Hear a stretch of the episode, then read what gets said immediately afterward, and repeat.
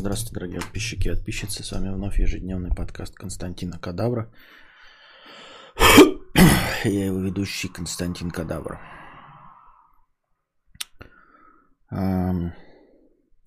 Что-то межподкастовых донатов нельзя сказать, что много, да? Во-вторых, на Xbox вышел Medium. А вы что-то вообще не проявляете интереса к сегодняшнему стриму. Ни донатов, ни людей, ничего нет. Задавайте свои вопросы в бесплатном чате. Я так думаю, мне так кажется. Завтра за П такую херь задоначу. Я только что читал это э, анекдоты, слушал точнее в ТикТоке. Вот, в, в твоем стиле. Э, здравствуйте, можно водку с колой? Закончилось. Пепси подойдет? Давайте. Так я впервые попробовал пепси с колой. Ха. М, телегу не оповестил, забыл. Вот оно в чем дело. Не в этом, конечно, наверное, дело. Или что, прям у меня все в телеге сидят и ждут, когда оповещалка будет. Будешь проходить Disco Elysium? Когда на сансоле выйдет? Он на сансолях еще не вышел. На сансолях выйдет, выйдем, пройдем. Ну, как пройдем, попробуем. Может, игра говна. Я ж не знаю, с удовольствием. Медиум не очень оценки. Так на халяву хлорка творог, Мия. Э, в этом же, в Game Pass е. Я уже скачал с Game Pass ом. Там, возможно, даже русской озвучки не будет. Я не знаю, там есть бубняж, нет бубняжа. Но суть-то не в этом. Суть-то в том, что Game Pass, на халяву хлорка творог. В диск озвучку уже завезли? Нет. А, русский перевод просто текстом. Так там озвучки ни у кого нет, ни на каком языке. Вот. А потом привезут озвучку и а, сделают э, сансольную версию. Тогда ждем игрового. Уже есть русский. Ну, русский, да, перевод есть, но нет консольной версии. Я не играю на компе. Ребят, давайте, либо 250 тысяч мне на комп новый. Я беру эти деньги на комп и вваливаю их в стримхату. Ну, как комп, ну. Что думаешь о кошельке Perfect Money в золоте? Ничего не думаю, я вообще не понимаю, о чем ты говоришь, к сожалению. Я понимаю, что это какой-то, видимо, финансовый инструмент, но это не про меня, не для меня, не знаю. Давайте донатьте, чтобы, если хотите, мы, чтобы мы поговорили о том о сём. Вот Бэт стримил скучная игрушка для стрима, а для самого без стрима огонь.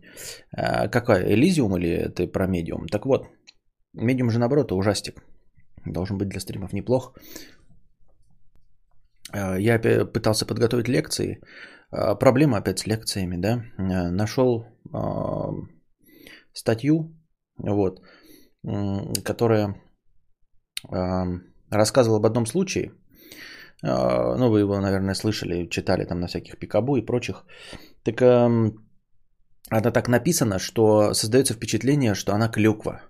Но вот понимаете, когда вы читаете э, про перевал Дятлова что-нибудь, самая большая проблема всего, что написано про перевал Дятлова, а, вот Дмитрий Быков говорит, что проблема в том, а, что мы никогда не узнаем, потому что ни одна версия не устроит э, абсолютно всех. То есть, э, какая бы она ни была правдеподобная и доказанная, все равно найдутся люди, которые захотят другого объяснения, просто чтобы интереснее было жить. Поэтому не сойдутся никогда. Но суть не в этом. Суть в том, что во всех э, текстах про перевал Дятлова а, встречаются грязные инсинуации. И ты не можешь определить, что из этого было по факту, а что нет. И это меня поражает, потому что в современном мире, да, если действительно никто не запрещает узнать это все, оно же в архивах хранится, то можно пойти и тупо сфотографировать все дела. Ну, то есть вот взять рез фотик и сфотографировать, и просто написать об этом статью или книгу только исключительно на основании документов. То есть можно, если они вышли там в 6 утра написано, да, там в деле, то можно сказать, э, что там было темно на улице, потому что мы знаем, что в 6 утра темно. Вот. И исключительно по фактам можно э, обрисовать какую-то картину. И вот картина, исходя из исключительно фактов, она будет какая-то одна. Но люди постоянно дописывают туда какую-то херобазу для интереса. Вот, э, просто художественные детали. И эти художественные детали, они запутывают. Это я вам привожу в пример, потому что вот когда читаешь про перевал Дятлова, да, там что-нибудь, например, э, у них э, там, ну, кто-нибудь из них там был влюблен в какую-то одну из этих дам. Документально это подтверждено. Вот ты когда это читаешь, ты точно понимаешь, что в деле этого, сука, нет, блядь. Что нет этого, сука, в деле, что кто-то там кому-то испытывал какие-то чувства.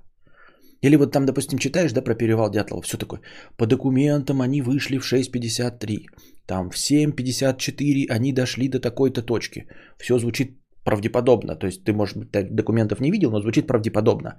А потом, значит, Дятлов вышел на вершину, ну, на какой-то там, на пьедестал, закурил папиросу и посмотрел на восходящее солнце. И ты, сука, понимаешь, что этого, блядь, не было в деле.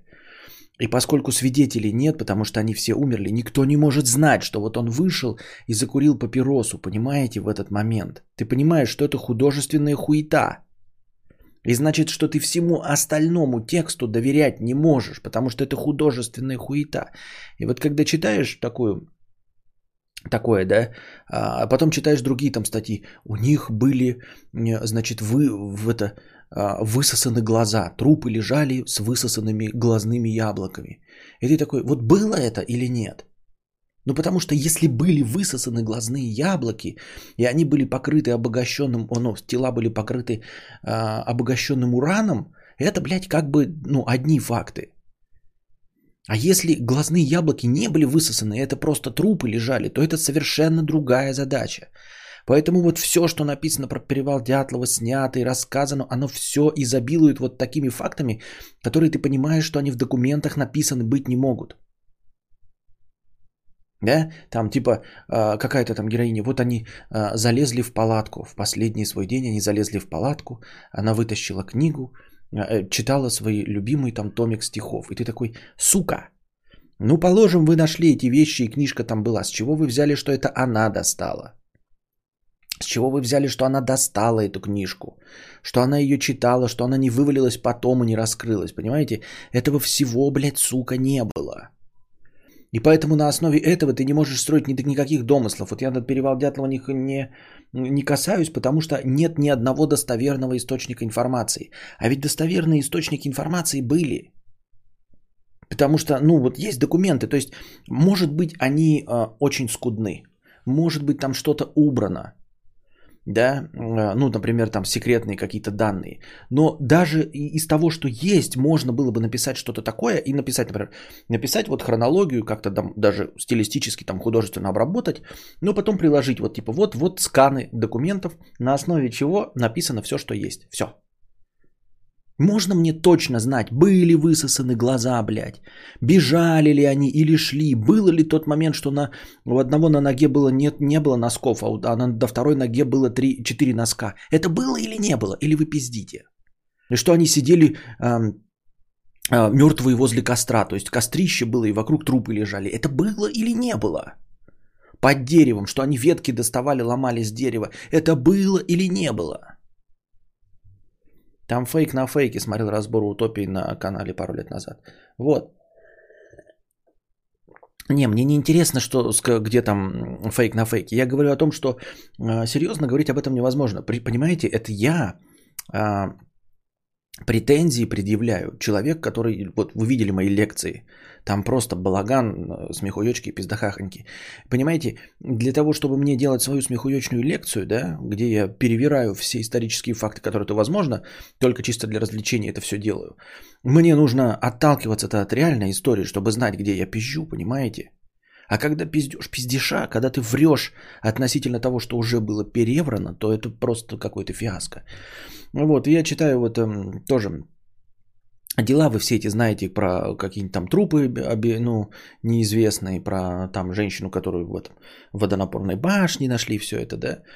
Ты читаешь такой, и каждая статья изобилует какой-то херней, которой нет в другой статье. И ты такой, ну и вот что это за хуйня? Ну типа, блин, от чего мне отталкиваться? Где загадка? Потому что если окажется, что если смотреть по документам, то никакой загадки нет вообще. И это просто банально нераскрытое убийство – Так у тебя же развлекательная лекция, раз нельзя позволить себе немного. Мне можно, понимаешь? Вымысел, я должен знать, где я вымысел. Иначе можно попасть в правду, понимаешь?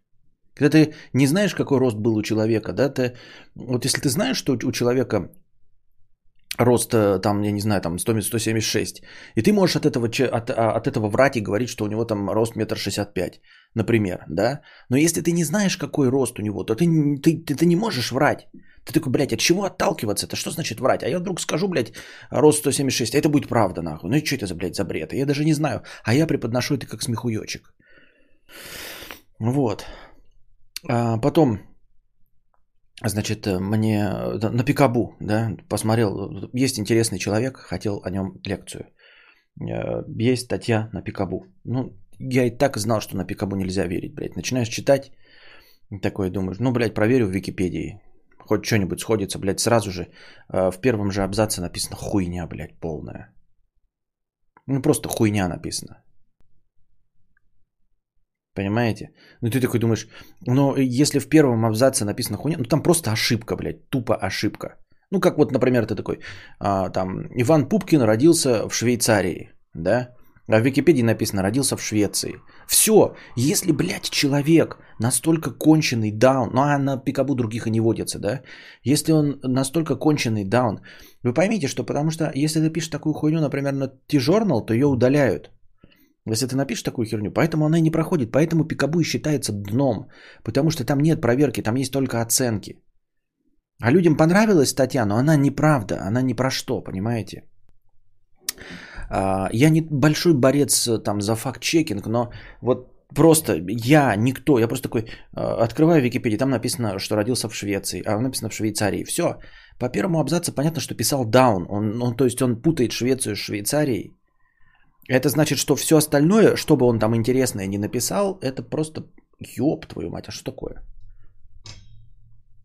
Откуда, что за сумма у меня такая? Фаргот Машрум 100 долларов. 100, а звук был? А что было? Все было? Звук был, донат был, я вообще не видел.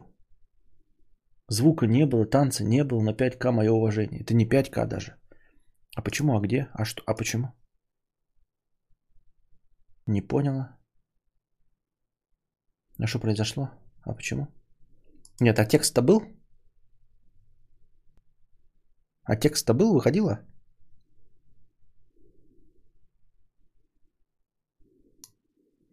Как ты вычислил мои слабости? Текст был.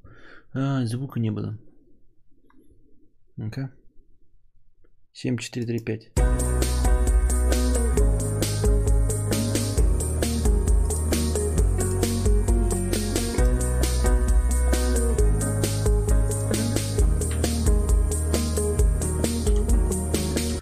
не расслабляемся.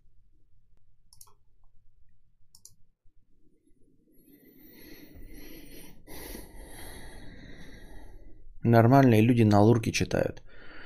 Да был я на лурке такой нищий, там выхлоп на этом лурке точно такой же, как на ТТ-журнале и на ДТФ. Ну, блин, что там искать, что интересное. Но это опять, э, блядь, вспоминать логин и пароли, платить деньги или что там. Где-то инвайт кто валялся. Да, ну. Ой, Лурк, подожди, я путаю это, блядь. Я Лурк путаю вообще, ёптать. Не. Ну, эм, пересказывать статью с Лурка это вообще балаган. Серьезно. Э, статью с Лурка пересказывать с шутками из Лурка, это же зачем? Ну, вы можете сами прочитать.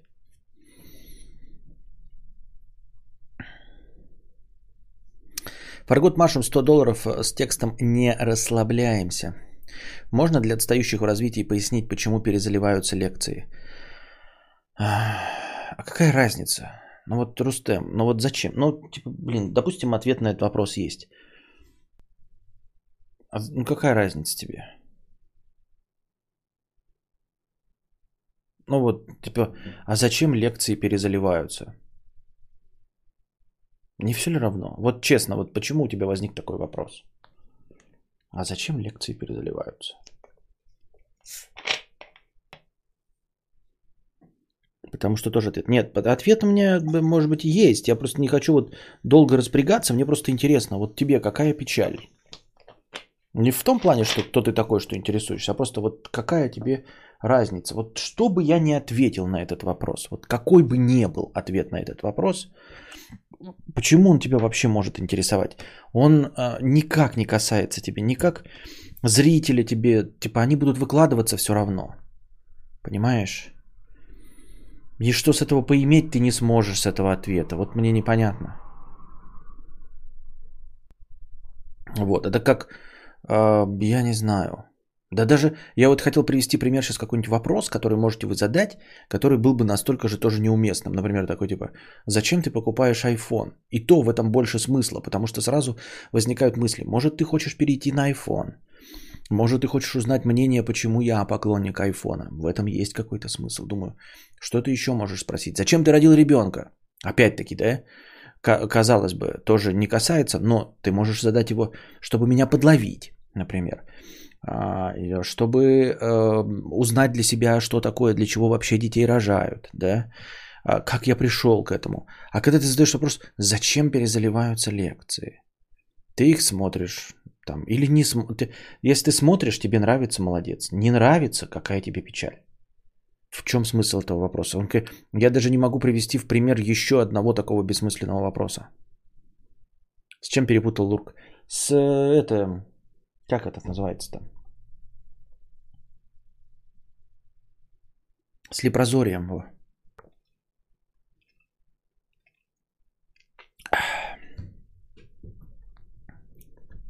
Ну, перезаливаются и перезаливаются, ага. С лепрой, да.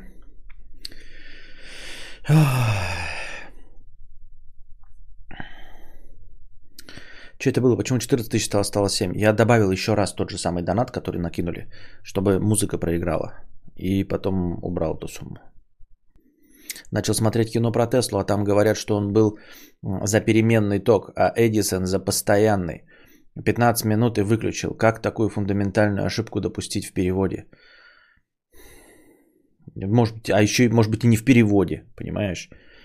Вот, может быть, она обосрано было еще в самом начале.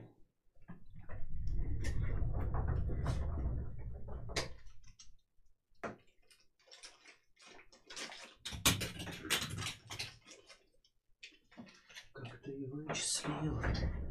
А мои слабости распознал мои сигналы СОС. Ой, старость не радость. А, так. Расскажи, пожалуйста, что за побочка у таблеток от аппетита? Собираюсь начать худеть, но побаиваюсь после того, что ты рассказал. Нет, ты же не знаешь, какие таблетки я упоминал. Ты же не знаешь. Правильно?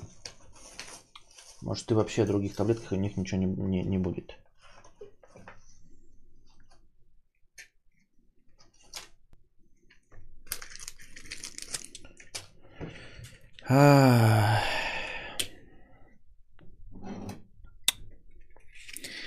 Побочка была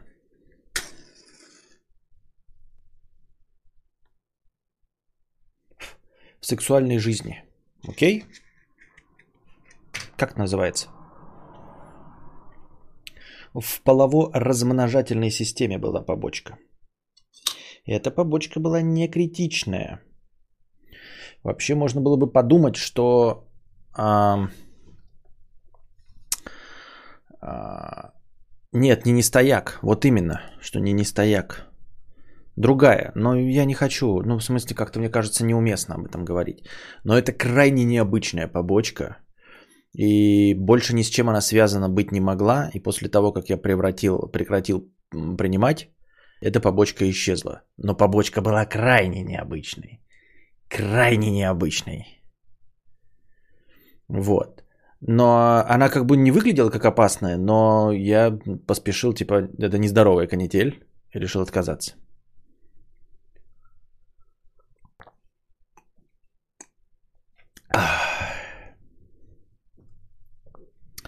Так. Прекратила выделяться паутина белого цвета. Да, она стала синей.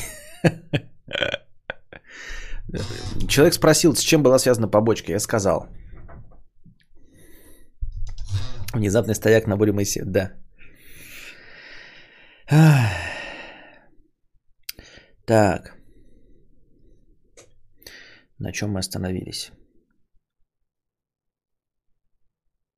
Ну и вот, если вам интересно, я же как бы не тот человек, который боюсь спойлов, да. А первая, значит, лекция я хотел сделать про Тамам Шут и не смог найти ни одной э, здоровой э, статьи, нормальной, хорошей, э, звучащей правдеподобно. Статья в Википедии скучная. Я могу, в принципе, я нахватался, но у меня нет плана. Э, я могу попрыгать, конечно, с темы на тему, а, попытаться рассказать без подготовки, но мне кажется, это будет фигня. А четкой картины, видения у меня по томам шут нет. Хотя, ну нет, у меня есть четкая картинка, но как бы нет, когда плана, получается не очень. А. Ну, Тамам Шут это где эм, в городе Сомерсет в Австралии в 1949 году, 14 декабря, был обнаружен труп неизвестного мужчины, так до сих пор и не опознанный. Вот. И все статьи были, как, как и все статьи про группу Дятлова, а, с какой-то хуйней недоказуемой, недоказанной. И даже статья в Википедии, после того, как ты прочитаешь э, всю эту херобазу, даже статья в Википедии звучит как дерьмо полное. А второй человек, я хотел про, про Макафи почитать. Тот самый э, изобретатель антивируса Макафи. Вот. Но, может быть, когда-нибудь я найду информацию, поэтому смотрите. Вот. Э, а, интересный гражданин, очень интересный гражданин, но тоже информации нет. Если ты пил йохимбин, то это не побочка. Что такое йохимбин? О чем вы говорите? Я не знаю, как называется. Не помню уже. Головка перестала открываться. Вас реально это интересует? От- открываться? Отрываться перестал, да. Я просыпаюсь, член стоит. Иду в туалет, а член упал. Вы скажете, это не побочка, это же норма. Нет, у него он в унитаз упал.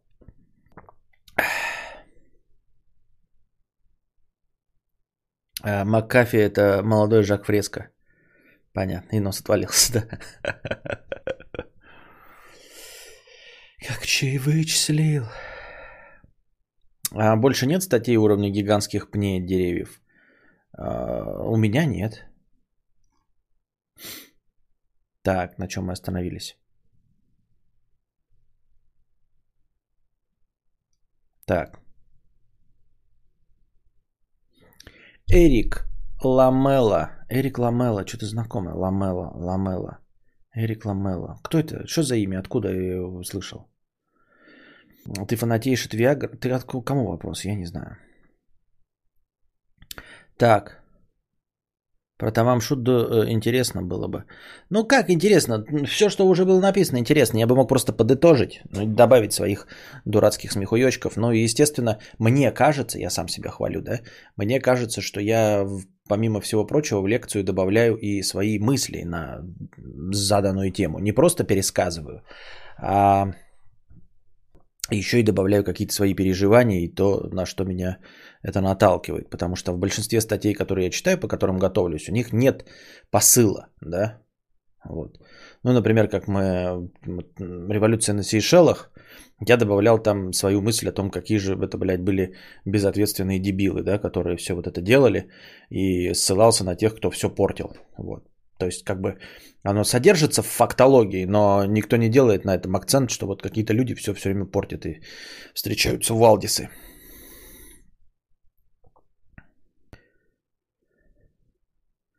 У Константина есть одна, но он сказал, что статью припас на тот случай, если сдонатил на безбедную жизнь в другой стране. Да. Да. Эрик Мануэль Ламелло, аргентинский футболист, атакующий полузащитник, игрок английского клуба Тоттенхем Хотспор сборной Аргентины. Откуда я могу знать имя? Валдис Пельбом банал твоего канала. Эрик Ламелло, как совмещать доктрину Моргана и очевидный факт, как по мне, что неписанные правила игры в этом мире работают 50 на 50. Одно и то же правило может не работать не то что у разных людей в разных ситуациях, а у одного человека в двух одинаковых ситуациях. Нет правил, как я думаю, скорее главенствует ебучий случай. А, нет, ну типа случай, конечно, многую роль играет, но большую роль играет, но по принципу доктрин, доктрине Моргана, я просто не развиваю вот эту мысль. Ты прав, действительно, правила срабатывают 50 на 50, но это не, не дело не в правилах и не в том, что они срабатывают, а в том, что поиск правил – это вот самое главное, что нужно. Нужно принять мир, игру, что она есть. Вот. И если ты не находишься на вершине пищевой цепи, это значит, что ты играешь не по тем правилам. Вот ты сейчас говоришь, что все ебучий случай, это как раз таки и есть описание принципа Моргана. Ты просто не дошел до него на самом деле, не принял его. Это обозначает, что ты не понимаешь правила игры. Поэтому ты говоришь, что работают 50 на 50, и не только у разных людей в разное время, но даже у одного человека. Когда что-то не работает у одного человека два раза подряд или не работает у разных людей, это значит, что правила этого нет. И ты этого не понял. Понимаешь? То есть в этом и есть же принцип Моргана. Когда мы говорим, что есть закон, что нужно включать поворотники, а потом ты мне говоришь, что вот люди не включают поворотники, принцип Моргана не работает. Он как раз таки поэтому и работает. Принцип доктрины Моргана – это принять игру такой, какая она есть. Несмотря на то, что э, кажется очевидным, что правила написаны, понять и признать, что правил на самом деле нет. Что на самом деле э, написано включать поворотник, если нет штрафа, то нет правила. Если нет наказания, то нет закона. Как бы он ни был написан страшно, как, как бы он ни был написан обязательно, если нет наказания, то закона нет. Если правило, за нарушение правила не, э, не последует никакое наказание, не видишь штрафа, там арест или еще чего-то, значит это правило не существует.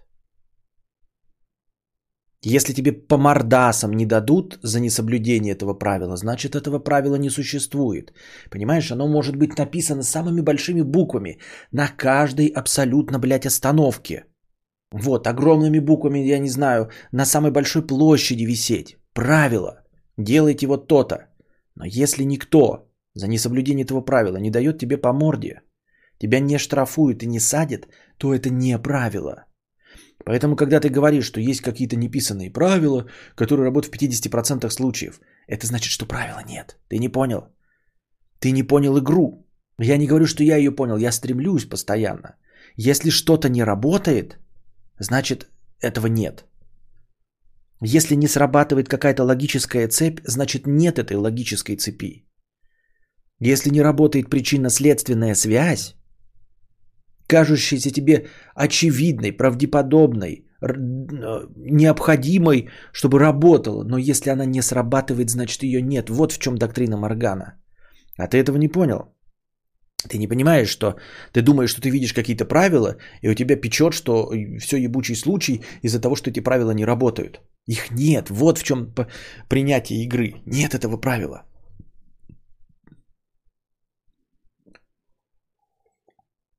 Вот, поэтому смотрите, по доктрине Моргана есть правила какие-то, да? Но есть всегда дополнительные условия. Например, приведем что-нибудь такое легенькое, да? А, нельзя курить в общественных местах. Это правило. За ним последует штраф. Может быть, даже за ним последует ругань.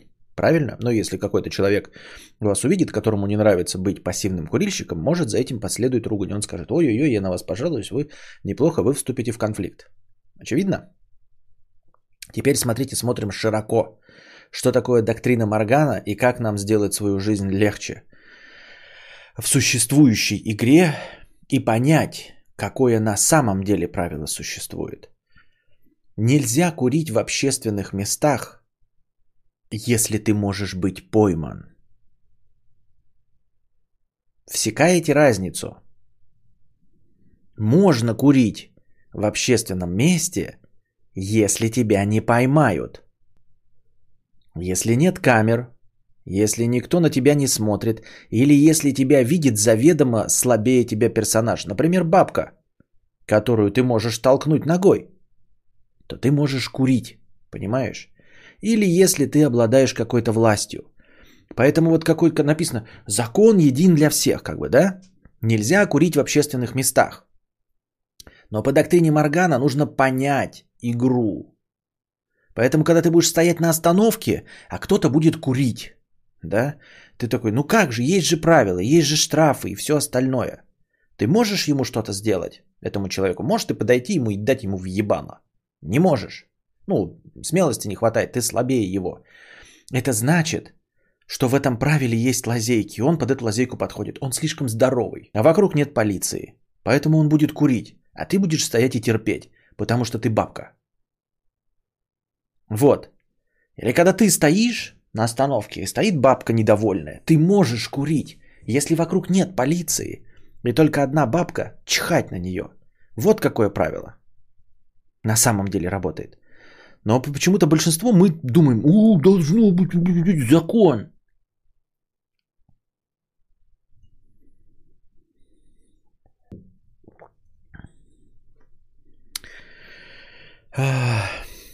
Гаичи пару-тройку лет назад э, ту же мысль сформулировал нормальным своим мозгом и на понятных примерах все объяснял. Слышал по поводу Don't hate the game, play the game? Нет, не слышал. Это никакая не доктрина, это инфантильное шкалье поведения. Я в 15 лет тоже курил в метро и думал, что это здорово. Но это просто юношеская тупость. Соблюдать закон не так уж тупо. Соблюдай. Кто тебе не дает? Кто тебе не дает no cure for fools? Соблюдай, соблюдай. Я к тому, что это не про тебя и не про соблюдение законов, а про то, что ты стоишь на остановке, а рядом стоит и курит человек. И ты тратишь свои нервы э, из-за того, что он нарушает правила, а сделать ничего не можешь. Потому что он сам представитель власти, например. Да? Потому что он больше и злее тебя, он пьяный и в группе людей. И ты не можешь ему сказать, не кури, потому что тебя изобьют. Вот. Ты можешь все что угодно там решать себе закон, называть это инфантильностью и все остальное. Но доктрина Моргана, она говорит о том, что ты не должен полыхать, потому что настоящий последователь доктрины Моргана понимает, что никакое правило не нарушено – Потому что в этой игре за нарушение этого правила может поплатиться только если есть милиция там рядом стоит. Вот. Или если ты сильнее того, кто курит. Я говорю, что доктрина Моргана – это понимание правил игры. Не придумывание их, а понимание. Пытаться... Понятное дело, что все, сходу нельзя, но нужно пальпировать. Вот ты стоишь и вот чувствуешь запах курева. У тебя не должно быть нервов. Ты должен решить эту проблему. Я же говорил вам, нужно принять правила игры и решить проблему. Ты можешь стоять и нюхать этот табак, и внутри себя кипеть и сжигать свои нервные клетки, понимая, что человек нарушает правила. А можешь, по доктрине Моргана, принять, что никакие правила он не нарушает, потому что в правиле написано, на самом-то деле написано, курить в общественном месте нельзя, если можно за это поплатиться. Он поплатиться не может, Поэтому он не нарушает это правило. Твоя задача по доктрине Моргана, напоминаю, к чему все ведется, понять, какое правило игры и на самом деле играть по этим правилам. Тебе нужно не быть пассивным курильщиком. Отойди. Отойди от места, где он курит, чтобы не чувствовать его запах. Вот что такое принятие правила игры. Ты скажешь, это терпильство. Нет, если ты можешь, если ты силен и можешь ебасосину разбить, Пожалуйста, иди. Ну, то есть решай. Не, я не призываю ни в коем случае. Решай другими способами. Но ты должен понять, что есть правила игры. И, и вот он, если он курит, и он не понял эти правила, да, он думает, что он безнаказан, а ты сильнее. А ты пришел и ему оплеуху дал. Вот, ты победил, потому что в этих правилах игры ты сыграл, а он не понял, какие правила игры.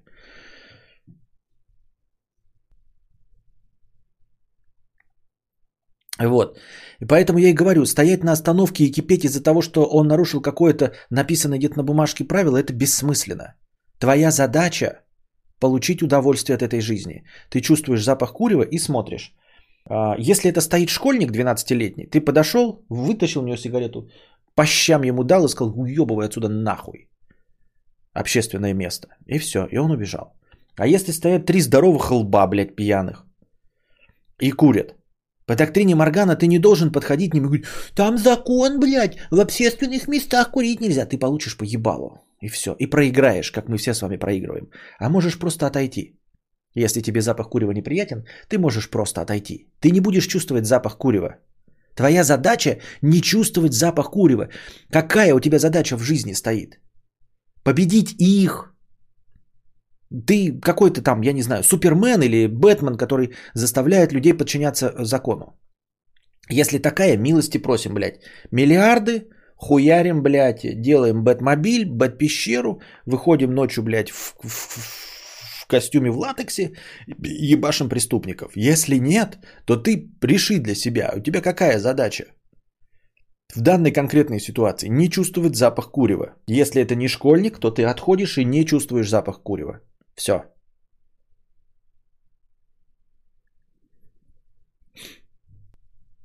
Но не полыхать. Доктрина Моргана принятие игры – это не стоять и не кипеть. Закон нарушен. Я сам стараюсь. Я, ребята, еще в этом не привык, но я, но я стараюсь. У меня плохо получается.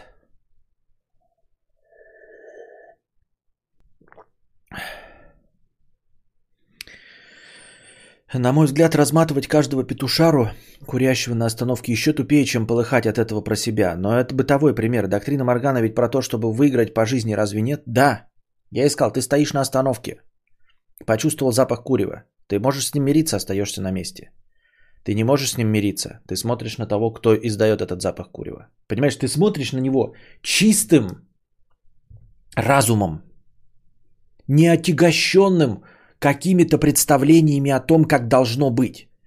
Потому что большинство из нас живет, э, ожидая каких-то правил игры. Мы вот стоим на остановке, чувствуем запах курева, смотрим на человека и думаем, что вот он стоит, нарушает какие-то вот э, в общественном месте. Нет, ты чист по принципу Моргана. Тебе нужно, чтобы запаха курева не было. Ты смотришь, кто перед тобой, какой враг. И есть ли у тебя решение проблемы. И вот стоит курит, и ты такой знаешь, одно решение, просто пойти и дать в щи. Не, не призываю ни в коем случае. Второе решение, отойти. Третье решение, вспомнить, что где-то есть формальные правила запрета э, курить в общественном месте, ну, близко от остановок, там в пределах 15 метров.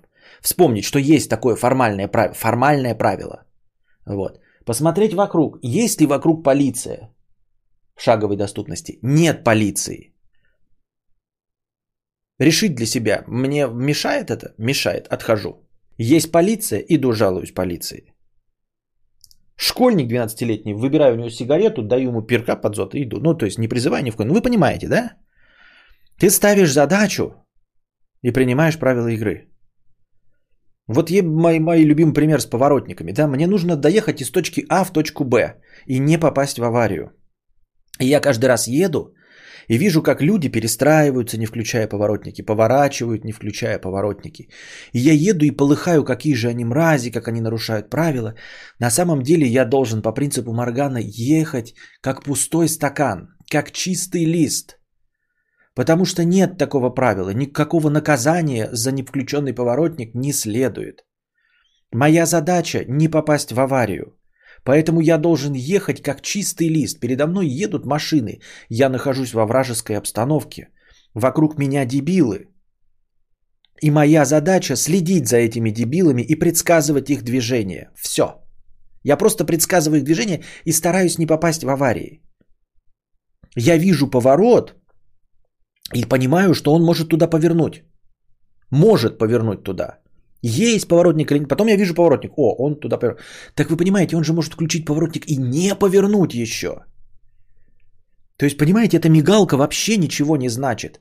Она создана только для того, чтобы портить мне нервы, потому что где-то написано, как в бумажке, какая-то хуйня, за несоблюдение которой ничего не следует. Поэтому нужно ехать на дороге, ну, это как старый анекдот, он на самом деле по принципу Моргана. Вот ты стоишь на перекрестке, да, вот, и горит зеленый цвет, например, переходить тебе дорогу, да, посмотри по сторонам, едут ли машины. А анекдот старый был такой, стоит мужичок, да, а, и а, загорается зеленый цвет, люди там стоят какие-то, да, молодые люди, там не молодые люди. Загорается зеленый свет, и он смотрит по сторонам на машины останавливающиеся. И ему парень говорит, а что ж ты смотришь на машины? Светофор же зеленый, горит. А он говорит, светофоры людей не сбивают. Вы понимаете, что этот анекдот оказывается идеальная иллюстрация принципа Моргана. Светофоры людей не сбивают. У тебя задача живым перейти улицу. Сколько мы видели роликов о том, как кто-то нарушал, ехал на красный цвет и сбивал. Поэтому надо смотреть, чтобы тебя машина не сбила. Мы, мы можем, да, смотреть там зеленый свет, но понимать надо, что не зеленый свет тебя спасает, что зеленый свет не останавливает машины. Вот в чем нужно понимать. Понимаете, принцип Моргана вот на таком простом примере. Зеленый свет не останавливает машины. И красный цвет не останавливает машины. Это здоровая гробовозка, многотонная, несется. И красный фонарик не способен остановить. Поэтому ты можешь идти, когда она остановилась, когда водитель за рулем этого говна остановился.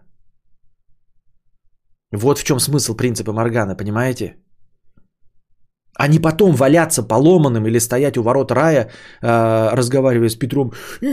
Я же был прав, я же был прав, я же шел на зеленый.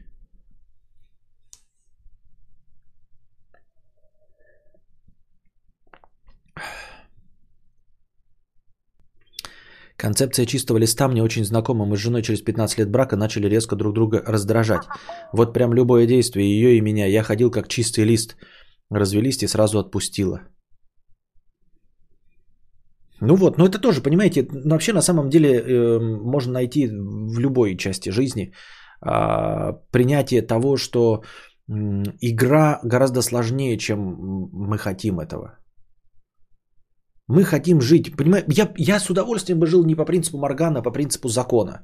Если бы закон, если бы у нас не было свободы воли, понимаете? Если бы на самом деле Господь Бог не дал нам свободы воли, то мы бы написали закон там типа «не убий», да? Вот, в скрижалях написано «не убий». И все, свободы воли нет, и мы не убиваем. Это было бы прекрасно, мы бы знали, что тебя не убьют никогда. В скрижалях написано включать поворотник, и все включают поворотник, потому что нет свободы воли. Но, к сожалению, есть свобода воли, потому что поэтому то, что написано, можно, ну, типа, что написано, вы понимаете.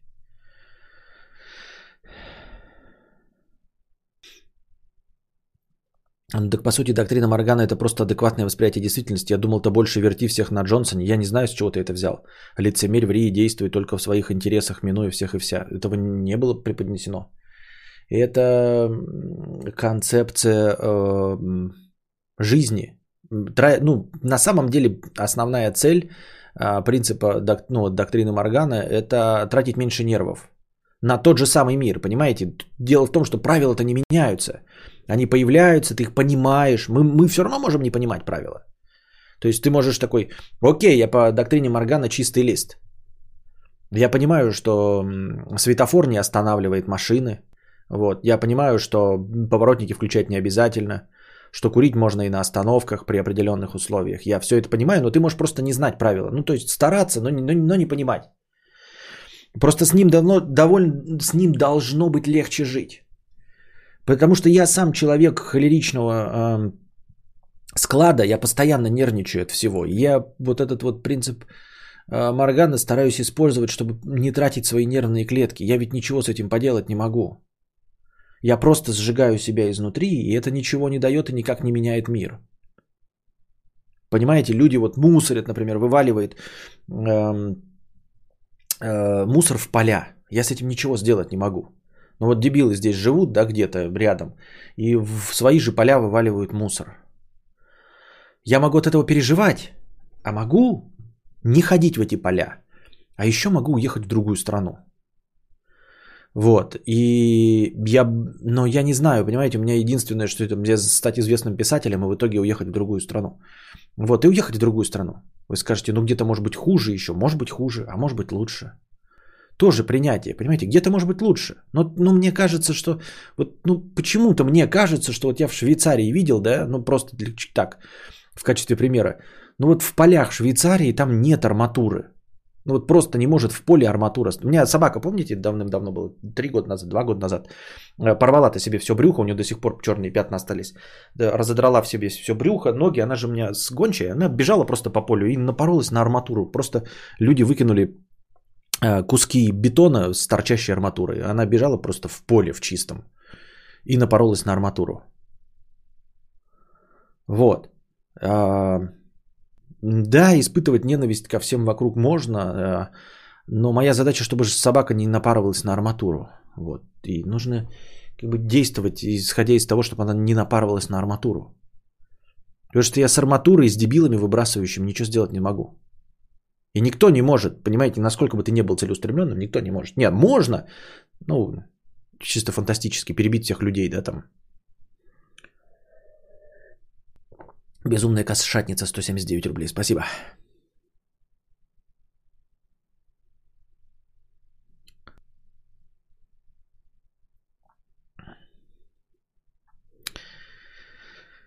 Я взял это из интервью Моргенштерна, наверное, пропустил тот стрим, где ты формулировал это. А вообще, да, нормальная тема. Жалко, что в честь такого конченого утырка. А, это тоже не имеет значения. Не обязательно придумывать какие-то теории и новые правила жизни, чтобы просто перестать полыхать от всего на свете. Ну, это для красоты, мы же здесь находимся для того, чтобы лясы точить. Конечно, не обязательно. Нет, вообще абсолютно не обязательно. В принципе, для того, чтобы жить, э, например, тебе, чтобы сейчас сидеть э, на жопе ровно дома, да, в теплом кресле, в темноте, тоже не обязательно слушать Константина Кадавра. Так-то, по идее, да. Не обязательно играть на компьютере, но можно играть. Понимаешь, можно играть, можно слушать Константина Кадавра. Это же для развлечения. Так что можно не полыхать. А можно не полыхать и придумать для этого доктрину Моргана и, и, и думать, что ты такой охуительный, оригинальный э, философ. Почему нет? Смотрел на ютубе про Канаду, там ебут на сотни баксов за невключенный поворотник, если, конечно, патрульный автомобиль заметит. А, как твоя собака сейчас, она вообще одна у тебя была? Да, одна. Нормально сидит, вон там прям лежит, сейчас спит. Дебильная, блядь, я ебал.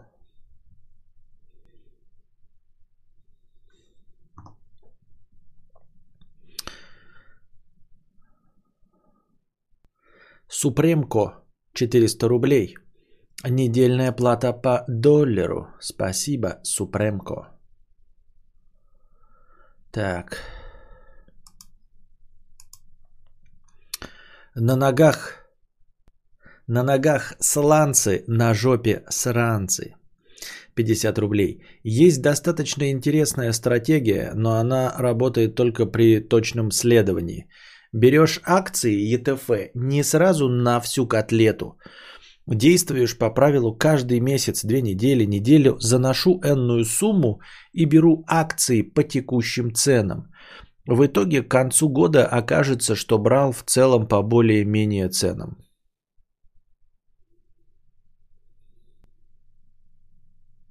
Нихуя непонятно, в чем стратегия, честно говоря. Непонятно. Непонятно же. Непонятно. А, непонятно. Спасибо, непонятно. Булочка зло. 100 рублей с покрытием комиссии. Привет, можешь выкладывать лекции на отдельный канал, знак вопроса. Для зрителей стримов они дубли, а для потенциальных новых зрителей стримы не нужны. А, для потенциальных новых зрителей стримы не нужны, а Зачем мне зрители, не смотрящие, не донатящие на стриме? Нахуя мне эти пассажиры? У меня такие уже пассажиры были, которые смотрели нарезки. Нахуй ненужные люди. Ну, нахуй не нужны мне как зрители, я имею в виду. Так что это какое-то бессмысленное абсолютно предложение.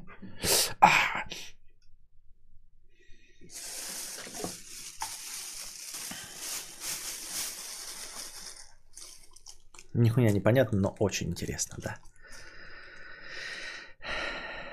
Э, Садами Кит 50 рублей. Попробуй для размещения фото площадки ArtStation или DeviantArt. Это площадки для художников, но и фотографы там тоже размещают свои работы.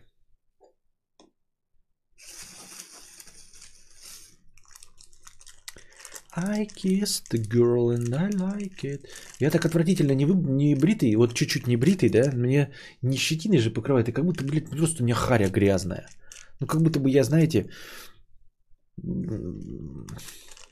потный стоял возле мангала, да? И потом раздувал этот мангал так вот. И у меня вот испотело все, и какая-то, блядь, это тлен сел мне на харю. Отвратительно.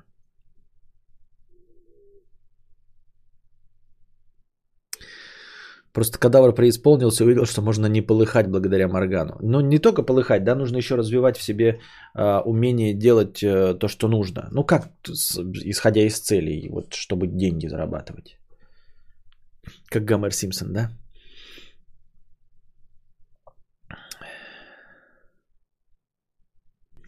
Так, дальше у нас шел беговой стрим. Сегодня у нас был днем. Ну, как днем? В 5 вечера. В итоге чем бреешься? Бр- бритвой? Шик. Раздувать мангал это, кстати, недооцененное искусство. Я презираю людей, которые плохо раздувают мангал. Тя же собака из Симпсонов. Для полного сходства вы собираетесь э, Лиза рожать? Нет, собака не из Симпсонов. На самом деле э, меньше. Меньше. А там три. Она просто... Э, блять, я забыл. Ну, короче, их три размера есть. Я не помню, как большой размер называется. Вот маленький помощник Санты, он большой. Выглядит как так, ну, типа как, как Реми вообще. И в целом по мультику, по пропорциям он Реми. Но, но официально его порода называется не как у Реми. Э, официально он выше. Ну, то есть, по идее, он должен быть на самом деле по пояс потому как написана порода у маленького помощника Санты. Ну-ка сейчас посмотрим, как маленький помощник Санты.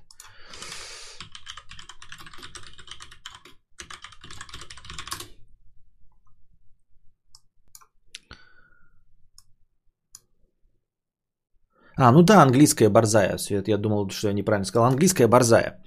А, левретка Уипет Грейхаунд. Ну вот он, английская борзая. А, а у меня малая английская борзая средний размер. И есть еще меньше левретка. Вот. А, вообще, если посмотреть, как я говорил, по размерам а, в сравнении с Симпсонами, то он должен быть выше, маленький помощник Санты. Он, кстати, женского пола, да, сука, по-моему. А, там какая-то серия была, когда он принес щенят. Так вот, он должен быть выше. Потому что он сейчас размером именно с ремку, где-то по колено и чуть выше, ну вот по, бедро. Вот. Но почему-то вот официально он именно английская борзая. У меня малая английская борзая. И эм, есть маленькая левретка, точности такая, что еще меньше версия. Они типа все э, гончие э, охотничьи для разного вида животных. Соответственно, маленький помощник Санты для охоты на лис, для, зага- для загона лис, то есть догоняет. А Уипет малая англи... он же малая английская борзая Реми для загона зайцев. И левретка я забыл кого должна. Вон Яна Ткаченко, судя по всему, шарит. Кого должна левретка загонять? Для каких-то мелких тоже животных. В общем, они каждый для, для отдельно для своих. Вот. Но как, он формально э, охотничий, но он для загона, понимаете? Он не для того, чтобы убить и принести. Это друг... Вот есть, типа ты утку ушарахнул, и тебе э, какой-нибудь там э, собачка мелкая, визгливая, принесла эту утку. Или нашла хотя бы, где она, и стоит, ждет хозяина, да, э, чтобы найти. А этот именно загонять, то есть она должна сама ловить и типа придушивать в идеале не, не съесть, а поймать зайца, придушить его, ты должен вот типа без пулевое, беспулевая охота. Но люди путают и думают, что они берут вот, например, а, у Ипета а, на охоту за зайцами, чтобы он зайца потом принес. Только непонятно зачем, если это быстрая борзая. И проблема в том, что если все вокруг охотники не знают, что у тебя английск, малая английская борзая, то они ее смело точности так же пристрелят, как и зайца, потому что а, бегущая в траве, она точности такая же, как и заяц. Поэтому для охоты его использовать, ну, например, там, знаете, а, если я вдруг пойду на охоту, я не возьму с собой ремку. То есть, если я пойду с ружьем, я не возьму с собой ремку, потому что его угрохают. Да сколько там той левретки на мышей, разве что, вообще я не знаю. Ну, по-моему, что на каких-то таких вот, ага. Ну, как, какую-то мелочь. Вот, поэтому это для англичан, когда вы вышли на конях, вообще не стреляете, вы просто выпускаете свору собак, а они там загоняют лис, если это большие борзы, зайцев, если это уипеты, вот, крыс, если это левретки. А если с ружьями пошел, то ее угрохают нахуй.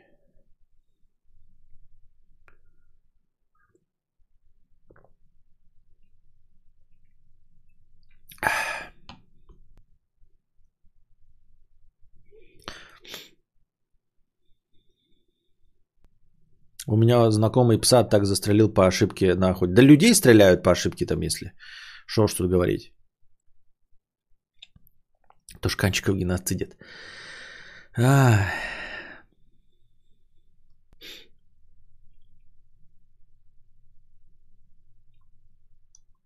Реактивный шмель 100 рублей с покрытием комиссии. Видели? Видели? Друже в новом видео на обломов став употребил словосочетание «много», «количество». Возможно, он кадаврианец? Да ну ты брось, не. С чего ты взял? Forgot Mushrooms 100 долларов. Не расслабляемся с покрытием комиссии. Спасибо.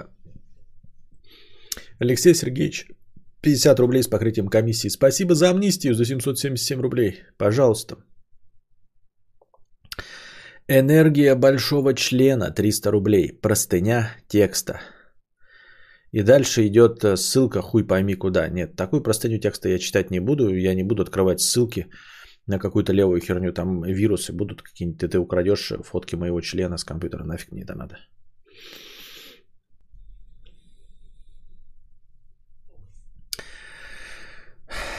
Пользуйтесь э, теми площадками, телеграф, от которой я говорил, а это вы не надо придумывать, как, как вообще хуй пойми, что это. Максим Подгорецкий 300 рублей за доктрину Моргана, спасибо. Кто я? 5 евро а, с покрытием комиссии, простыня текста. Я хочу обрести надежду. Заранее говорю, что живу в Украине. О, у нас 59 минут. Давайте разминка жопка.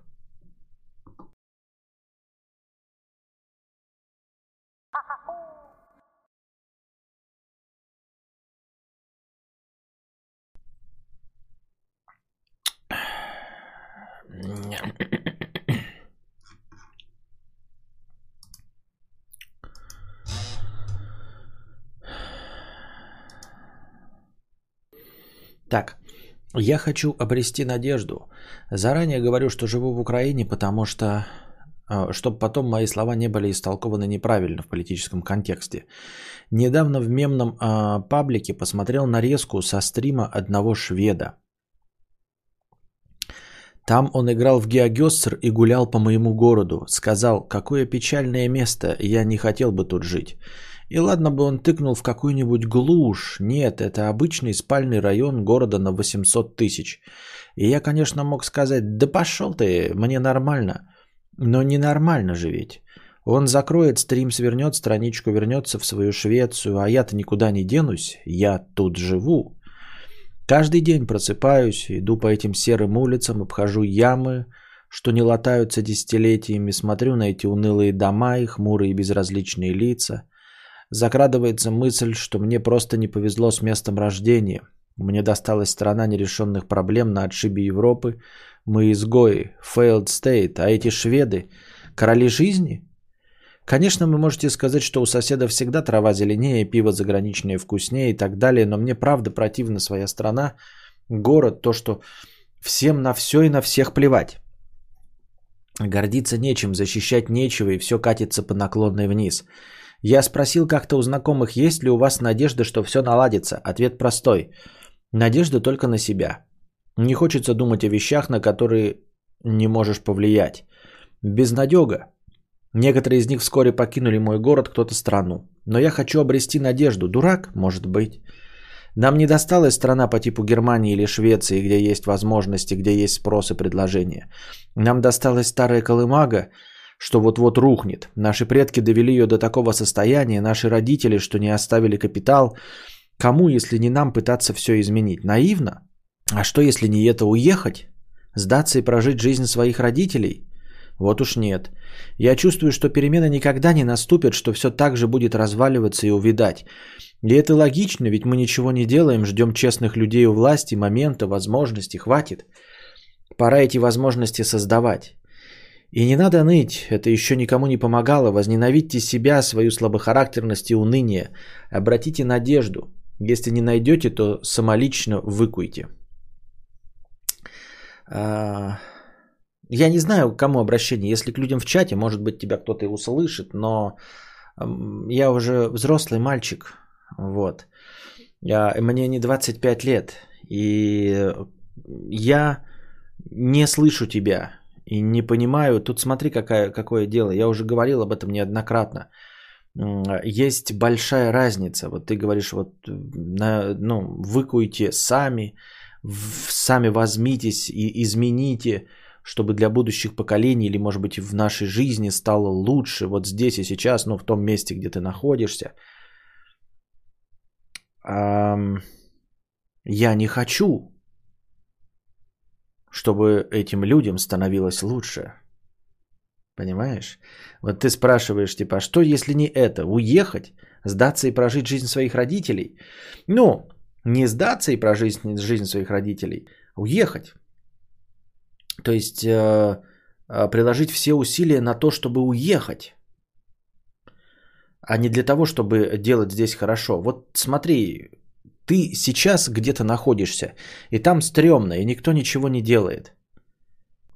И неужели ты вот прилетят инопланетяне, предположим, и щелкнут пальцем, скажут, вот скажи, ты скажи, ты хочешь, чтобы здесь стало хорошо?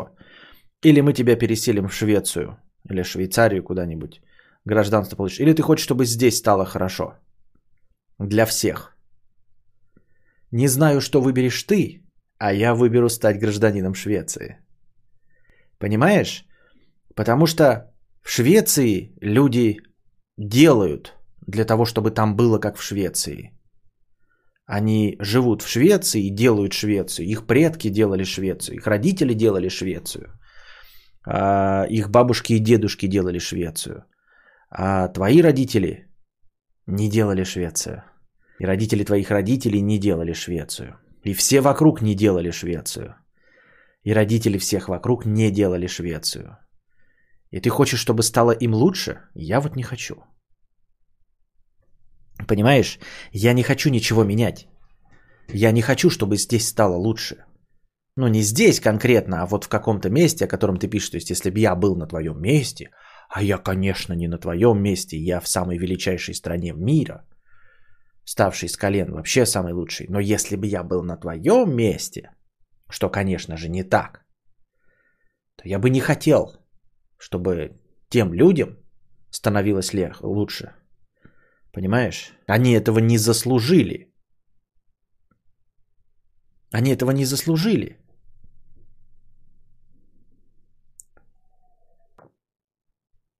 Безумная кошатница 279 рублей. Спасибо за 279 рублей, безумная кошатница. Можно и не уезжать, можно и у нас в Украине жить. Ну нет, вообще разговор о том, что можно жить хорошо, да. Ну то есть вот я бы тоже, да, ну то есть мне там деньги, я бы не, ну, джип купил. Я бы не стал депутатом, не пошел бы власть, чтобы делать лучше. Я не хочу делать лучше. Потому что никто не заслужил здесь, чтобы было лучше. Поэтому если у меня будут миллионы, я куплю себе большой черный джип, чтобы ездить по этим сломанным дорогам, понимаете? В этом мякотка. А, вот. И это, ну, мне потому что не 25 лет, не 20. Я не верю во всю эту хуйню. Если поставить красивую остановку, то ее заплюют и разломают. Ею не будет пользоваться. Никто не будет хлопать в ладоши, а, проходя мимо, э, поднимать мусор, кидать в мусорку, протирать. Нет, остановку будут ломать. Поэтому эту остановку строить не надо.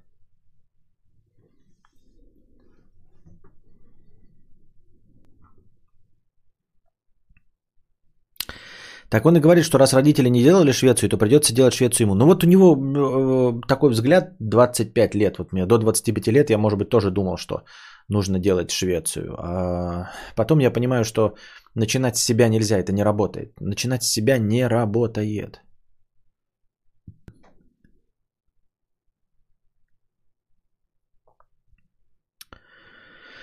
Чем в Швеции лучше, чем в Украине? Если у тебя зарплата в 5000 долларов, например, тут можно даже насрать посреди тротуара, а в Швеции нельзя.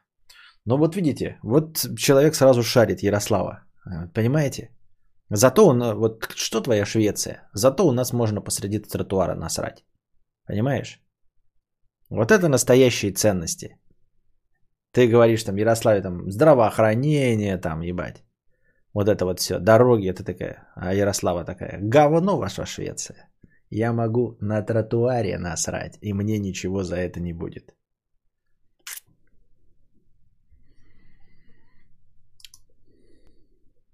Что я могу сказать, Ярослава?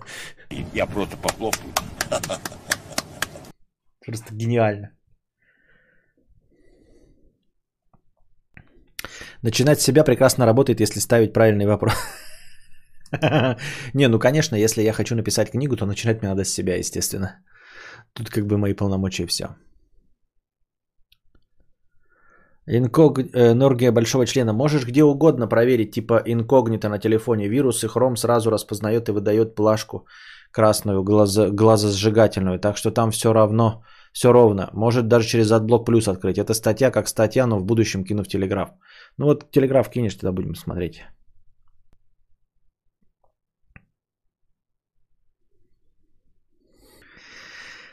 Живу в Финляндии, тоже могу насрать на тротуар у Ярослава.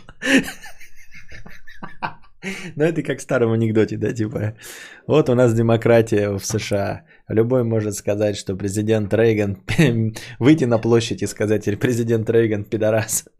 У нас тоже демократия, вы тоже можете выйти на Красную площадь и, и закричать, президент Рейган пидорас.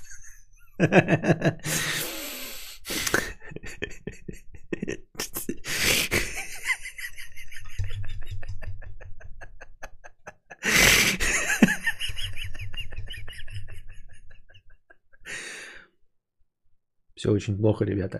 Задавайте свои вопросы в бесплатном чате. Закончились. Эм... Закончились. Темы для обсуждения. Э, вопросы э, в бесплатном чате э, закончились. Костя, ты играл уже в Disco Elysium? Нет, не играл. Сколько можно об этом говорить?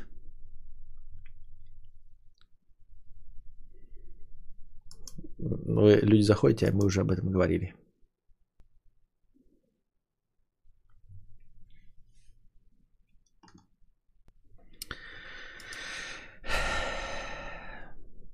Работодатели объяснили значение фразы «мы вам перезвоним».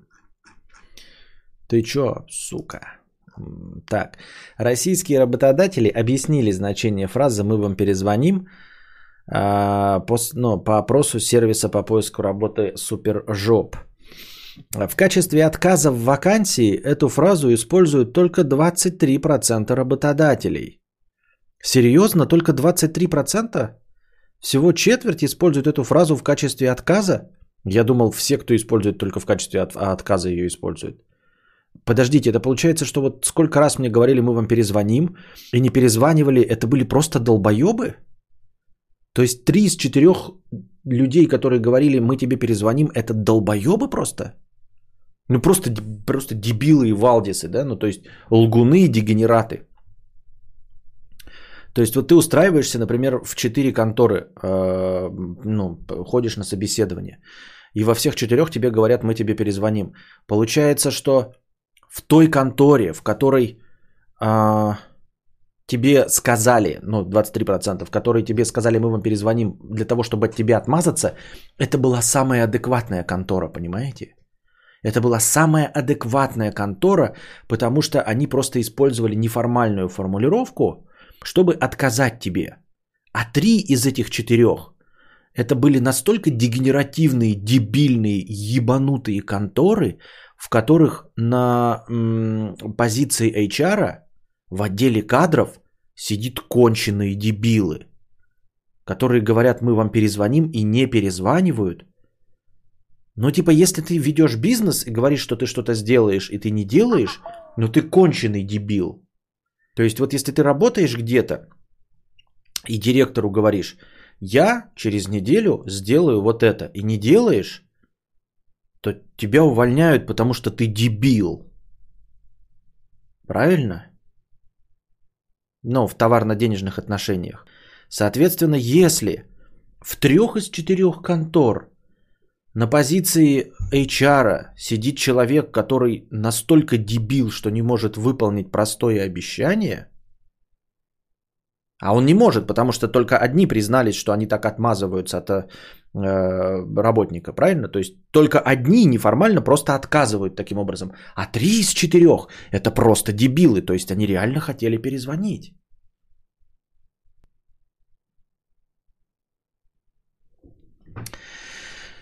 Восемь лет назад таких было 31%.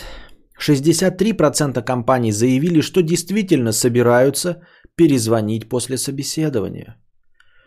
И что, и почему не звонят? Кому-нибудь перезванивают? Хоть кому-нибудь перезванивают? При этом женщины чаще мужчин воспринимают эту фразу как отказ. Среди первых э, таких 67%, среди вторых 64%. Ну, половина хотя бы, больше половины людей очевидно понимают, что это фраза отказ. Чаще всего не верят в обещание перезвонить соискатели, претендующие на зарплату до 30 тысяч. А, опрос проводился с, ну, короче, понятно, хуйня полная. Это же, блядь, прикиньте, это на суперджобы работодатели. Ну, поскольку вот все, кто не берут на работу хотя бы раз, это э, люди, которые говорят, что мы вам перезвоним, никто же прямо не отказывает. Это значит, что три из четырех просто дебилы конченые. Ну, у них работают конченые дебилы, соответственно, вся контора конченых дебилов, если у вас, ну, человек на приемке, новых работников дебил, ну, соответственно, можно сделать вывод, что все дебилы. Ну, потому что если ты не можешь вот такого ключевого сотрудника, вот ты, например, директор, ты один, и тебе нужно набрать сотрудников, и ты набираешь вот первого и берешь HR, который не может перезвонить, который вот реально собирается перезвонить, а никто не перезвонит, значит, это дебилы, правильно? Ну, то есть, один из одного, из 100 сотрудников, процентов, ты берешь первого, это сотрудника отдела кадров, и вот он не может перезвонить. То есть ты бинго попал, блядь, 100 из 100 дебил. Скорее всего, ты дебил. И скорее всего, все, кто могут пройти а, через фильтрацию этого дебила, HR, будут дебилами, правильно? Я правильно делаю вывод?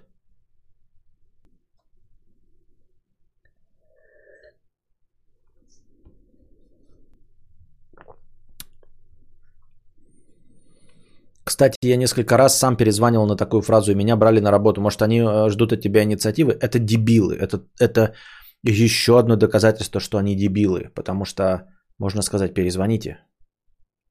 А, перезвоните сами.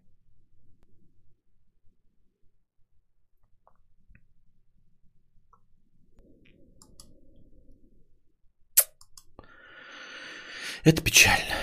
Лучше бы они прямо сказали бы, сказали, да, там 98% э, респондентов ответили, что фраза «мы вам перезвоним» обозначает неформальный отказ. Это было бы нормально. Это значит, что просто есть вот какое-то по доктрине Моргана правило, которым, которое, ну, всем нам известно, мы не хотели с ним мириться, но более-менее его понимали. А теперь оказывается, что нет. Теперь оказывается, что и по доктрине Моргана такого правила нет. А на самом деле, вот видите, вот еще раз, вот еще одно доказательство, да, не доказательство, а еще один пример, да, как реализовывать. По доктрине Моргана мы думаем, мы бы хотели вообще, хотели бы жить в мире, где нам бы говорили сразу, вы не подходите, идите в жопу. Но мы думаем, что знаем неформальное правило, мы думаем, что мы смирились с игрой, что мы правильно играем и знаем негласное правило, когда нам говорят, мы вам перезвоним, это на самом деле отказ. Но на самом деле это отказ лишь в одной четверти случаев. Во всех остальных ты разговаривал с дебилом. Понимаете? Из, исходя из этого знания нужно жить. Люди, которые тебе говорили, что мы э, тебе перезвоним, лишь четверть из них тебя реально отчисляли, не принимали на работу. Три четверти были конченными дебилами. И ты должен быть готов к тому, что ты будешь работать среди людей дебилов. Сколько раз слово дебил я сегодня сказал?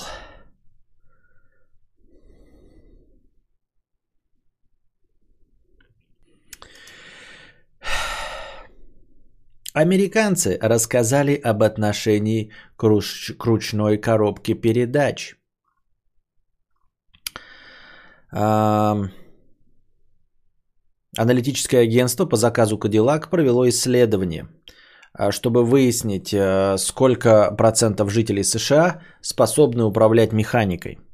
Вот, это просто к одному из наших давних разговоров. Я считаю, что механика отомрет а, полностью, целиком. Это атовизм, который нахуй не нужен. Причем он не нужен даже в ностальгических соображениях по типу винила и всего остального. Это просто, ну это просто мертвый атовизм. Это как, блядь, ну я не знаю даже. Хотя хуй значит, какой пример привести. Как автомобили на рычагах. Вот, это просто не нужно. А, музейные экспонаты и а, какие-нибудь специализированные спортивные состязания именно по владению механической коробкой педерач. То есть именно соревнования, где, где основным мастерством это вот переключение коробки передач. А, потому что в гонках уже тоже используются сейчас вот эти лепестки, а потом и почти полностью на автоматы перейдет и будет все нормально и по-человечески. Вот. А, и все постепенно перейдут на так или иначе вариант автомата. А, вопреки стереотипам, 66% опрошенных американцев утверждают, что умеют водить машину с тремя педалями. А, ну, мне кажется, более 55% э, жителей США говорят, что владели автомобилем с ручной коробкой передач. В этом и суть. Вот видите, они говорят, 66% говорят, что умеют водить, и 55% признаются, что водили с механической коробкой. Фишка-то в том, что у них рынок автомобилей, он гораздо жирнее, чем у нас, например, да. А, с одной стороны, у нас машины вообще долго не живут, да, но при этом есть э, всякие дешевые авто, автомарки с механикой. А у них в Америке тачки долго живут, и поэтому получается, что они переходят из рук в руки, стоят дешево, а, ну, понятно, что ты больше денег платишь за страховку, но сама по себе машина нихуя не стоит практически, да? И поэтому первые автомобили приобретаются за дешевку, за какие-то там 500-600 долларов. И, естественно, это какие-то там 20-30-летние автомобили, естественно, с механикой. Поэтому э, даже современные подростки – из небогатых семей, кому не могут позволить купить себе сразу новый автомобиль из салона, они тоже ездят на механике. То есть э, начало э, пути автомобилиста у каждого американца, ну не у каждого, а у огромного количества, начинается именно с механики. Именно поэтому все и умеют, ну больше половины, 66% э, водить механику. Просто потому что они рано или поздно с ней сталкиваются. Именно потому что на рынке есть эти автомобили, и они стоят дешево и при этом едут – Понимаете? Потому что, э, ну, у нас едут тоже, да, но у нас по, по другим причинам, потому что они до сих пор производятся, и это очень э, дешевые машины. А в целом, а у них вот это просто старые машины и тоже очень дешевые. То есть каждый себе может позволить автомобиль с механикой. Я могу просто сейчас вот в Америке за те деньги, ну, за какие-то 500 долларов вшивые купить автомобиль, который будет ехать. У нас ты за 500 долларов купишь, ну, конечно, тоже купишь едущий автомобиль, но вот прям едущий с болью.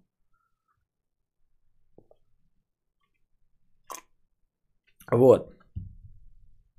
Поэтому сама по себе статистика не думаю, что лживая. Это действительно так. И действительно даже молодежь умеет владеть механикой просто потому, что с нее начинает. Другой вопрос. Дальше. В настоящий момент очень заинтересованы. Вопрос, опрос проводился для Кадиллака. Кадиллак там что-то у себя выясняет. Нужно ли, видимо, продолжать делать, э, естественно, нишу какую-то занимать в модельном ряде. Продолжать ли выпускать? Ну, потому что сейчас они начинают все кроссоверы, да, делать. Э, нужно ли там вообще механику делать или нахуй она упала кому-нибудь? Вот они этот вопрос заказали. Вы же знаете, да, что седаны отмирают. Вон уже Ford отказался от производства седанов. И вообще, в принципе, по-моему, э, Passat э, через два года закончит свое существование как седан.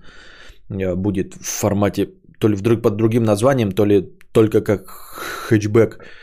Переходят все на кроссоверы.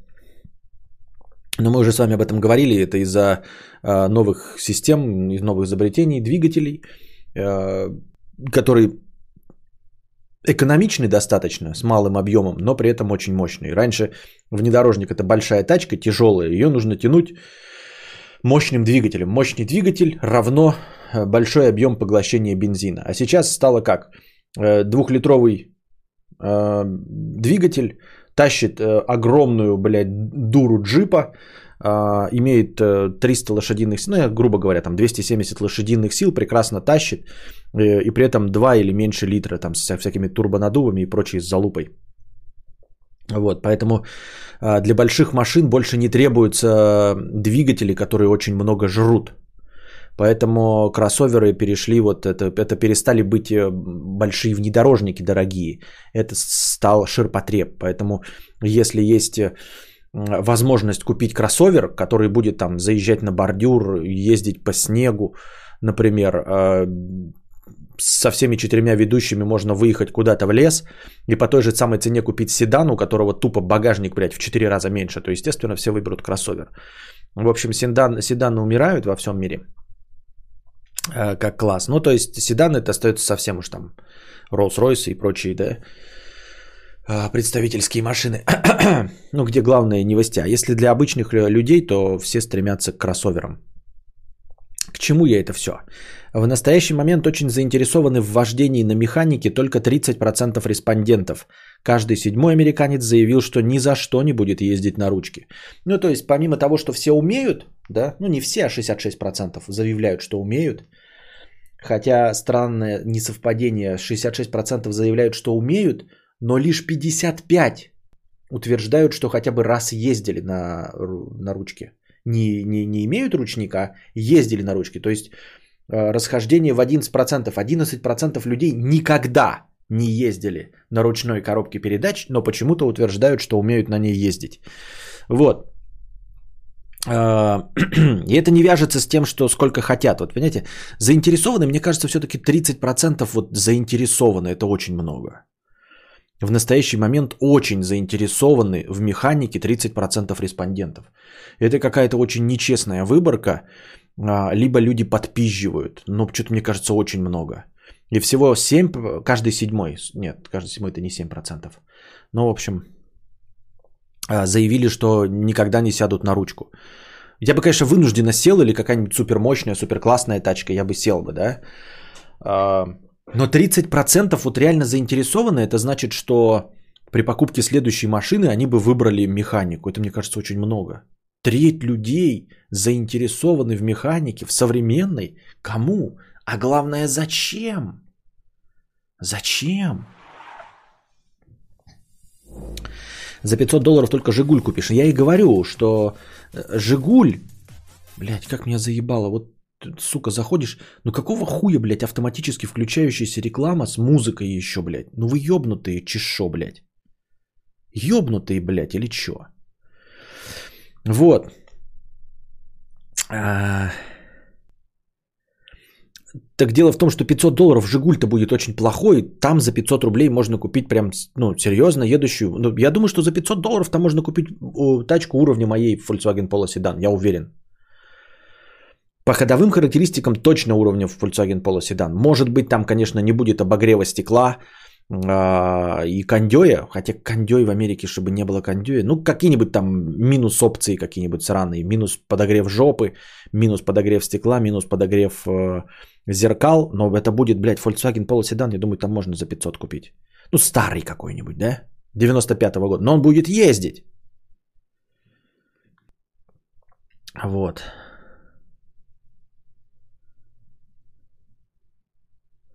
У нас, если механику не знаешь, то только автомат доступен в правах. Ну да, да, да. Ну, типа, подешевле, по-моему, права получать на автомате. Крек дела, крек дела. Это старая АК. Около 60% опрошенных в целом благосклонно относятся к механическим трансмиссиям и не исключают покупку или долгосрочную аренду такого автомобиля. Это должно быть хорошей новостью для Cadillac, ведь опрос заказали, чтобы доказать руководству обоснованность разработки новых спортивных седанов. CT4, CT5V Black Week с шестискоростной механикой. Серьезно? Спортивные седаны. Кадиллак заказал этот опрос? Потому что разрабатывают спортивные седаны. Седаны спортивные на механике. На механике спортивные седаны. Серьезно? Еще одна позитивная тенденция. Интерес к механике среди молодежи 18-34 лет. Мне кажется, вот у них такие же петушары, блядь, какие-то автомобилисты, среди которых опрашивали. Это вот как у нас говноеды, блядь, дристеры. Блядь, для дристеров это нужно только и все. Ни для кого в здравом уме это не нужно. Даже, блядь, Повидлыч и то на автоматах сидит. И, по-моему, ни Повидлыч, ни Академик э, никогда не высказывались за механику. Или высказывались? Скажите, кто смотрит Академика и Давидыча, высказывались они за механику или против ее? Ну, судя по тому, как ездит, да, вот Давидыч показывал же свои там дорогие тачки, ни одна из них нихуя не на механике. И подозреваю, что это какой-то там супер крутой этот Range Rover у Академика тоже нихуя не на механике. Какой-то вздрочь, блядь, реально. Прям вспоминаю это дрочерство в пробках. Вообще, нахера? Весь мир состоит из пробок, блядь. Кто в здравом уме берет механику? Для чего? Для дристинга, блядь. Ну, типа обоссанного американского мустанга. Это же машина для самых говноедов. У молодежи нет денег на автомат, они покупают самое дешевое, что есть самое дешевое. Нет, э, вынужден купить и э, очень заинтересован в механике. Это две разные вещи, Ярослава. Они хотят, понимаете? Они хотят механику. Но это же, ну,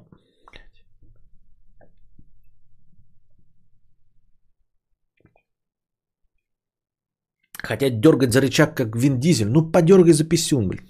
Хотя нет, это я просто так говорю, чисто для того, чтобы вас порадовать тем, как у меня полыхает жопа. Мне все равно на людей. Во всех путешествиях в прокатах все еще доминирует мех. Так я не говорю, что ее нет. Я, да, я понимаю, что люди умели и пользуются. Но кто в здравом уме-то будет выбирать механику? Зачем ее выбирать-то в здравом уме? Права с механикой иметь выгоднее. Нет, конечно, выгоднее, все это понятно. Но это же атовизм, от которого нужно избавляться. Нас затягивает в гаргантюа. Жми, Санек, не могу, извини, Иваныч, я уже давно умер. Половина тупих американских опрошенных подростков тупо ответили «да», не знаю, зачем, э, что такое механика, но типа разбираюсь в тачках. Ага, ага. Ну вот мне тоже такое кажется, что э, вот еще написано интерес к механике среди молодежи 18-34. Мне просто, блядь, что это за дебилы, блядь, вот в Америке, вот. Что с вами не так?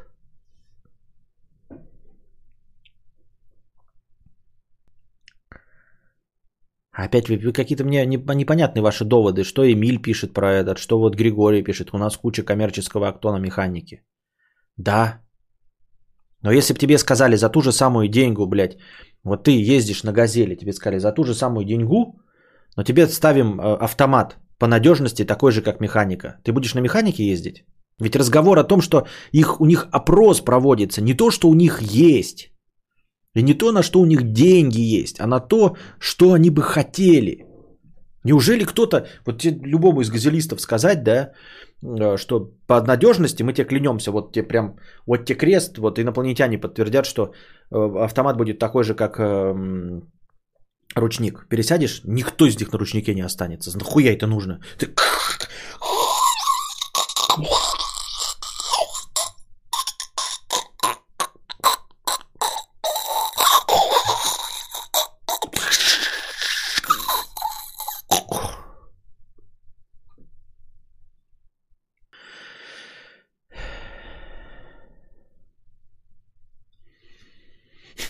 автомат на газели такого же качества, как и механика на газели. Это страшно. Может, у них спросили, механика или пидор? Отсюда и 33%. И, да, и даже в этом случае лишь 33% выбрали механику. А 67% такие. Не, ну, бля, пидор, хули, блядь. Не, ну, тут как бы механика или пидор. Но механика настолько хуевая, что 67% такие, ну ладно, ну пидор тогда.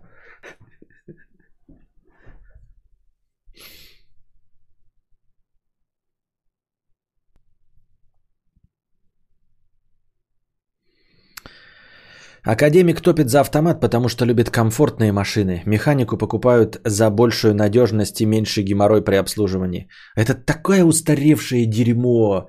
Вот насколько же нужно быть тупым, что до сих пор вот реально верить вот это днище о том, что они а, надежные и меньше обслуживания.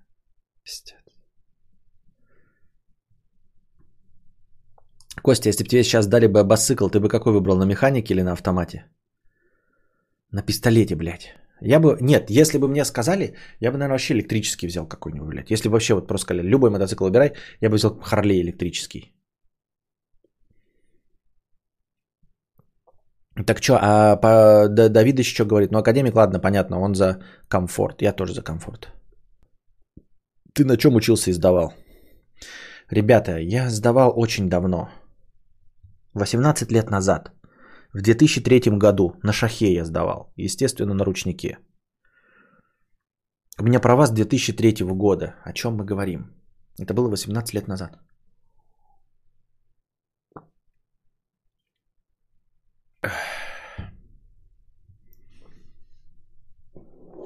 Зачем ты мне про абассыкл напомнил? Абассыкл сразу захотелось что-то. Вот все, охота, хочется и стримхату побыстрее. А абассыкл всего 100 тысяч стоит. 100 тысяч всего. Можно купить сейчас абассыкл за 100 тысяч.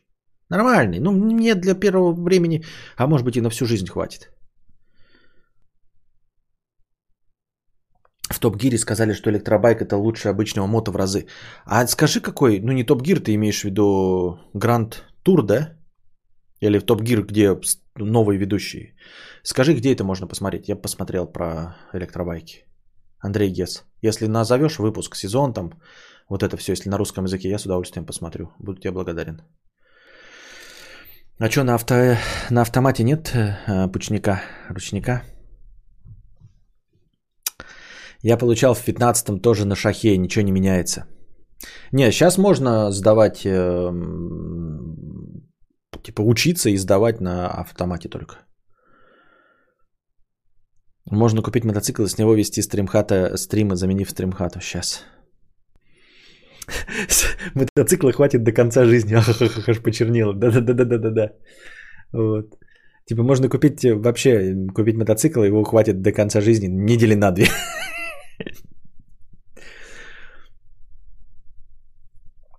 На шахе в 2077 будут сдавать.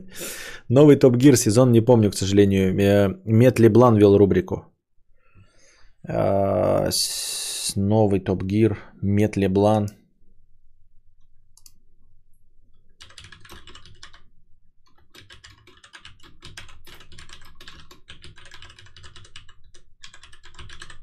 Он приглашенный гость или он постоянный там ведущий? То есть я могу там типа а, найти один выпуск Топ Гира с э, Метом Лебланом, и это точно будет он. Ковидлыч вообще купил Ройлс, там вообще супер карабас. Супер карабас. Барабас? Карабас-барабас. Результаты исследований показывают, что в Северной Америке не забыли об автомобилях с ручной коробкой передач – однако покупать машины с тремя педалями решаются немногие. Доля новых легковушек с механическими трансмиссиями в общем объеме продаж в США едва превышает 1%. И этот показатель продолжает снижаться. Сука! Сука! Вот посмотрите, какие мрази, а! Вот это вот молодежь. Вот, вот. И дальше мы не дочитали до конца. Вы серьезно? Смотрите, пидорасы. Еще одна позитивная тенденция. Интерес к механике – среди молодежи от 18 до 34. 60% опрошенных, 60, сука, процентов опрошенных благосклонно относятся к механическим трансмиссиям. 30% очень заинтересованы в механике. Итог, ребята, сука, итог. доля новых легковых автомобилей с механическими трансмиссиями в общем объеме продаж едва превышает 1%. Вот вся суть опросов. Сука, вся суть опросов, блядь. Еще раз. 30% очень заинтересованы в механике. 60% благосклонно относятся к механике. Интерес к механике среди молодежи в 18-34 лет. Доля новых автомобилей во всем объеме продаж с механикой не превышает 2%. И этот показатель продолжает снижаться. Чё ж вы, пидорасы, не покупаете-то, блядь? И показатель продолжает снижаться. Вы прикиньте, оказывается, в новых тачках, в легковых, в Америке меньше, одного, меньше 2%. Сука. Пиздец. Мы читаем, я читаю, читаю, у меня полыхает жопа. А денежки-то, блядь, а денежки-то, блядь, вы платите за, за автоматы, суки. Ну, суки. А был постоянный ведущий. Блин, но это не очень. В каком выпуске искать это, блядь, так не найдешь.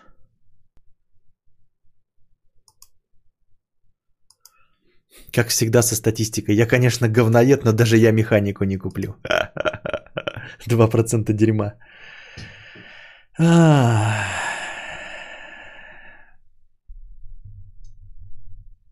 Очень заинтересован в механике. Каждый вечер смотрю картинки и видео про нее в интернете. Выписываю журналы. С женой регулярно обсуждаю ручные коробки передач. Езжу на автомате. Но, собственно, я точности такой же. Я играю в, с руля в Dirt Rally только на, на механике. Причем там даже есть, ну, типа, автомобили уже с автоматами, а я все равно их все на механику ставлю, в управление на механике, и все ралли я играю на механике. При этом сам в городе езжу на автомате, конечно же.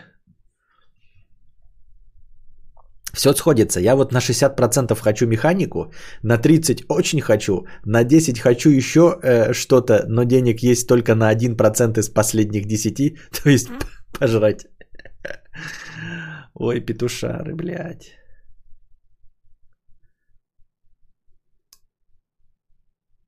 Ой, тут походу что-то интересное.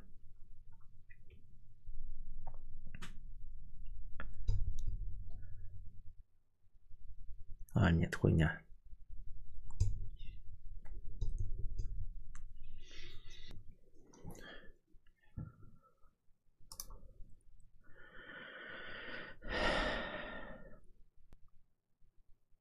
Видел старое видео «Мафия в кразе»? Нет. Все заинтересованы в механике, хотят попробовать, что это такое, потом сказать, что это дерьмо и пересесть на автомат. Да, вообще, может быть, тут какая-то э, мякотка в переводе затерялась. Может быть, вообще в смысле э, опроса, типа, заинтересованы ли вы в механике? Ну, это как, я не знаю, в чем спросить. Ну, типа, ну, типа, ты что-то знаешь, это, э, а, а что-то не знаешь. И ты бы хотел об этом что-то узнать. И на этом основании тебе говорят, э, что ты заинтересован. Например, такие говорят, ну, знаете, как хит, хитро выстроить опрос, такие, ага, вы трахаетесь с женщинами? Да, я трахаюсь с женщинами. Часто? Ну да, часто я гетеросексуал, трахаюсь с женщинами. А с мужиками вы трахаетесь? Нет, не трахался, никогда не трахался. То есть вы в этом ничего не понимаете. Конечно, я в этом ничего не понимаю. Я гетеросексуал, я трахаюсь с женщинами. В сексе с мужчинами я ничего не понимаю. Соответственно, если вы ничего не понимаете, значит вы ничего про это не знаете. Но как человек пытливый, вы скорее всего интересуетесь. А это значит, что вы заинтересованы в анальном сексе с мужиками. Так и запишем. 60% заинтересованы в анальном сексе с мужиками. Э, я, я, э, я сказал, что я трахаюсь с женщинами. Ну правильно. А с мужиками трахаетесь? Нет. Значит, не знаете? Нет. Не знаете, но значит хотите узнать. Потому что если бы да, знали, то не хотели бы узнать. Можно же хотеть знать только то, чего не знаешь. Правильно? Подождите. Что вы хотите сказать? Я хочу сказать, вот вы смотрите. Вы же не интересуетесь тем, что знаете. Правильно. А если чем-то интересуетесь, то значит, что вы это не знаете, правильно? Правильно. Но вы же не знаете про анальный секс с мужиками? Не знаю. Но значит, вы интересуетесь анальным сексом с мужиками. Ну, получается, пидор. Пидор, пидор.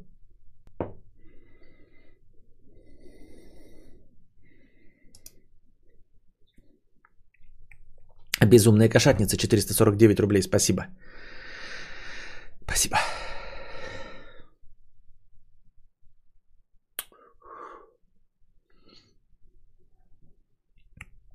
Павел звук, а то соседи могут услышать и заинтересоваться.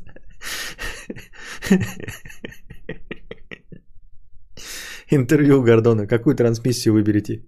Механику? Вы про торрент? Чего какой торрент? Торетто?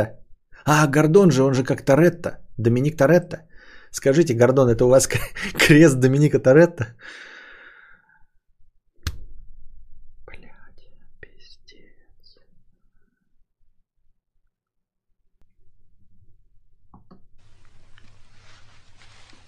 Это какой-то позор? Может, они подходили с полуобнаженными автомехаником и спрашивали, заинтересованы ли вы в механике? Отсюда 33% желающих. Синдром Торетто. А, механика, репак, что ли? А, механика. А, я понял. Это была сложная шутка. А хули у молодежи спрашивают про механику? Они-то ездят совсем немного относительно старшего поколения. Дрестят на парковке метро. Понятно. Ля кринже. РГ механики, пираты такие раздатчики на торрентах. Шутка, наверное, вот. Да я понял теперь уже. Синдром, синдром торрента. Синдром торрента. Синдром торрента. А хотите забавный факт про механику? Ну давайте. Ну то есть вы интересуетесь, получается.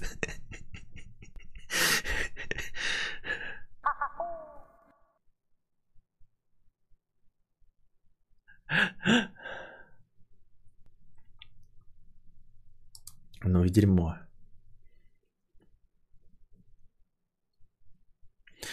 Рыбка с аллергией на Валдиса с покрытием комиссии. Ручка дает ощущение того, что ты контролируешь машину. Драйверские ощущения. Педаль газа, электронная, задушевная эко-нормами и куча помощников типа АБС, ЕСП. Ручка со сцеплением последние вещи, связанные с мотором, которые ты можешь контролировать сам. Хорошо это или плохо, решать вам. Хэштег Ауди. Понятно. Вы не против трахаться с мужиками? Да, не против. Нет, не против. Кадавр застрелил бы зайца или утку? Застрелил бы зайца или утку.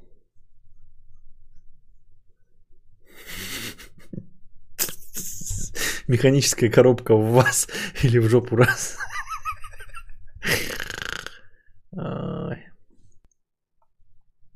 Энергия большого члена. Э, простыня текста. Суммарно скинул 400 рубликов. Статья интересная. Статья. А, вот она небольшая. Ладно, давайте. ЭБЧ. ЭБЧ.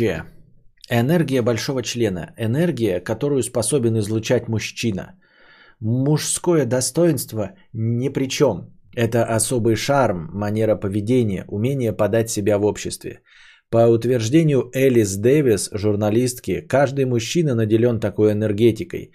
Притом размер полового члена не важен. Мнение различных авторов сводится к мысли, ЭБЧ не зависит от наличия пениса. Я думаю, что у меня есть энергия большого члена. Я привлекаю лиц противоположного пола. Я уверен в этом. Я не получаю от них никакого подтверждения. Нет у меня никаких доказательств, но я почти уверен в том, что я нравлюсь женщинам. Я в этом уверен. Я харизматичный э, мужчина, привлекающий лиц противоположного пола. Женщин противоположного пола. Какая, как появился термин? Впервые термин проскочил в посте, посвященному смерти Энтони Бурдена, телеведущего, писателя, шеф-повара. А, Пользователи выложили обсуждение, что Бурден обладал ЭБЧ. Твит за короткое время стал вирусным. Поклонники повара подчеркивали, что Бурден обладал сексуальной энергетикой, притяжением, обаянием. В широкие массы оборот вошел после высказывания певицы Арианы Гранде о возлюбленном Пите Дэвидсоне. Термин подхватили СМИ стали примерять ко всем подряд. Издательства пришли к выводу, что иметь ЭБЧ не обязательно быть мужчиной. Теорию доказали мировые звезды Кейт Бланшет, Сирена Вильямс, Риана. Сирена Вильямс? Обладает энергией большого члена? Я снимаю с себя полномочия. Нахуй, блядь, я как чудовище выглядит, что ли?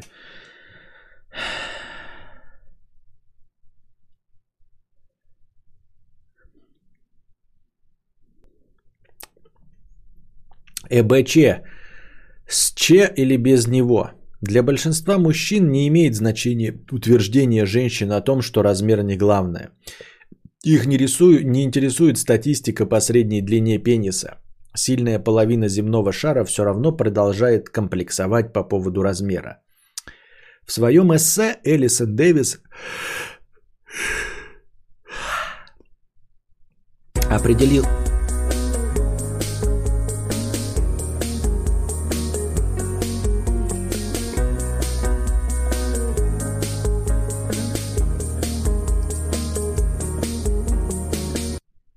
Привлекаешь. Безумная кошатница 5000 привлекаешь. Спасибо большое за комплимент и за поддержку в трудные времена. Да, спасибо, что подтвердила мои слова. А то я бы так, знаете, в тишине, как шутку произнес, и э, эти цурикаты, цикады, извиняюсь, э, соверчат. Спасибо, безумная кошатница, за 5000 рублей. Так. В своем э, эссе Элисон Дэвис определила значение понятия ЭБЧ. Мужчина, имея большой пинус, понимает свое превосходство, при этом ведет себя сдержанно. Самоуверенность не переходит черту разумного. Э, это потоки энергии, осязаемая аура вокруг. В половине случаев у обладателей ЭБЧ пенис не свисает до колен.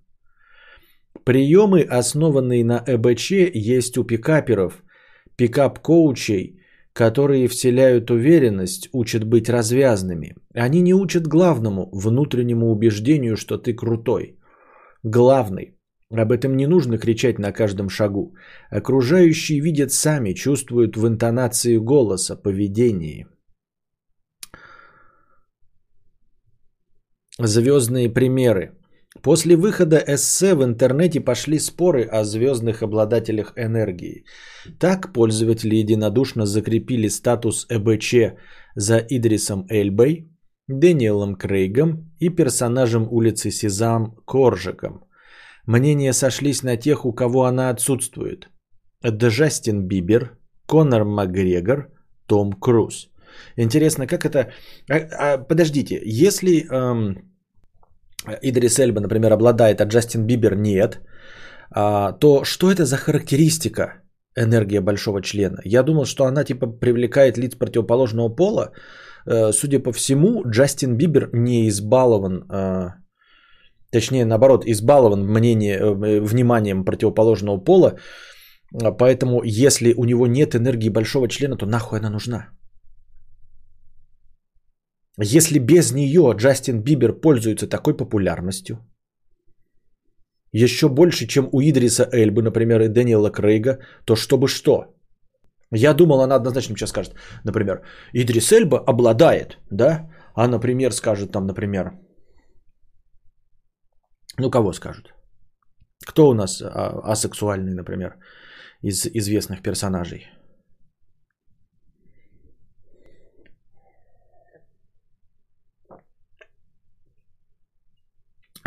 Приведите в пример.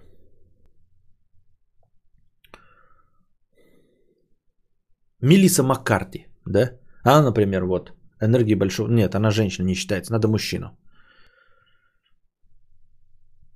Энергия большого члена привлекает других носителей большого члена. Понятно, что-то логики в этой статье совсем нет. Да-да-да, я просто не понимаю. Непонятно, в чем смысл тогда этой энергии большого члена. Я думал, типа она определяет, насколько ты нравишься лицам противоположного пола, ну или тем, кого ты можешь возбудить, может не противоположного. А они говорят, что Конор Макгрегор не обладает энергией большого члена. Джастин Бибер не обладает энергией большого члена. И что?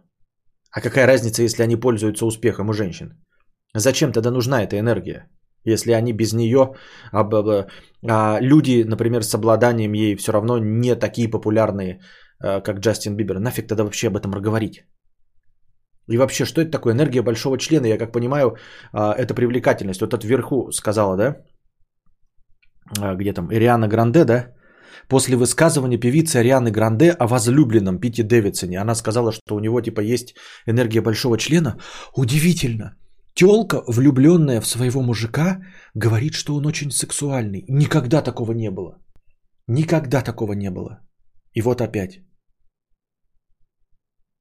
Я вам честно скажу, ребята, если э, в меня кто-то влюбится, э, ну ладно, не в меня, это нереальная, да, какая-нибудь эта ситуация. Э, в любого человека, если в него влюблено лицо противоположного пола, оно считает его сексуальным, как, как бы дерьмово этот человек не выглядел в глазах остальных людей. Ариана Гранде, оказывается, о своем ёбаре э, высказывалась, что у него есть энергия большого члена. Удивительно. Я подозреваю, что жена Ози Осборна тоже считает, что Ози Осборна есть энергия большого члена. Да, и жена Бенедикта Камбербеча тоже думает, что он ебать какой красавчик.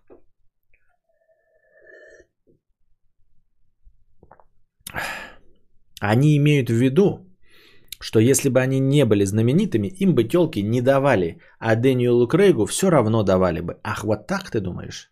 Вот так ты думаешь?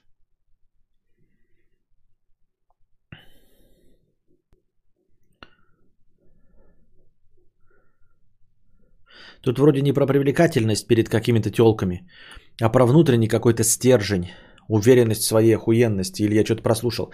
Так почему не назвать это стержень, э, уверенность в себе? Для... Есть же прекрасные термины. Почему это тогда называется энергией большого члена?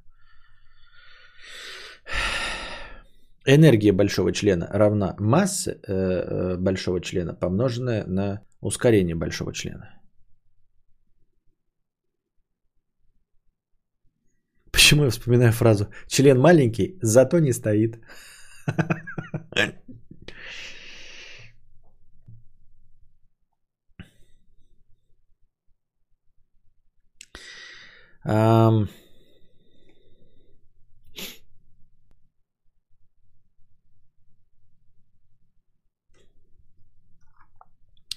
Основной вывод Энергия большого члена есть у простых парней с улицы, вне зависимости от размера достоинства. Но тут не сработают советы от экспертов в мужских журналах, не поможет работа с внешностью, стилем, большое денежное состояние. На примере звезд ясно, деньги, стилисты не основа энергии большого члена. Мы так и не выяснили, для чего она нужна. Если она ничего не определяет, эта энергия большого члена, то нахрена она нужна?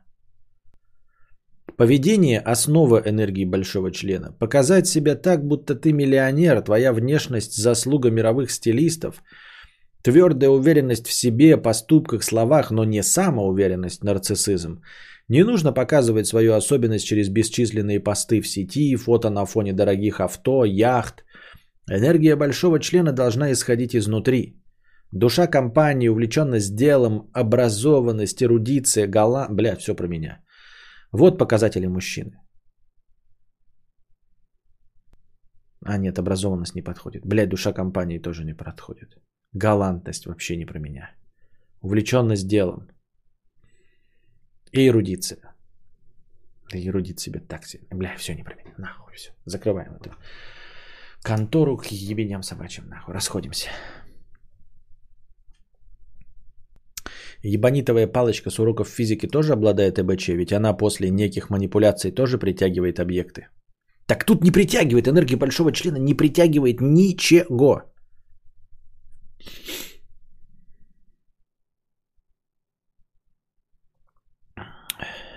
Энергия большой пизды. Но она небольшой, это я не знаю.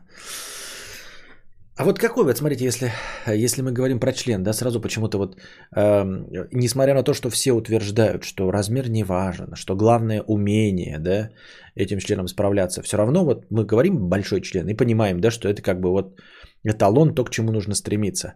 А какое прилагательное мы можем использовать по отношению к вагине? Ну, типа, как сказать? Вместительная вагина. Это плюс вообще? Вместительная. Или наоборот, как сказать-то? Тугая, тугая, тугая, тугая, узкая. Богдан Эндершпилер пишет. Узкая. Тугая, узкая, без запаха и налета. Аккуратная, аккуратная, интересно.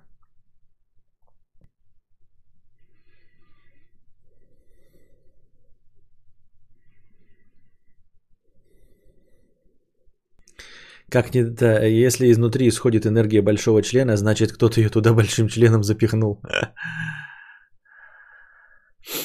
А никакое прилагательное к вагине. Женщины намного умнее нас, и им пофиг на это. Эта вагина мне слишком в обтяжку. Можно другую? Да. Слишком свободная. Да. Даешь такой.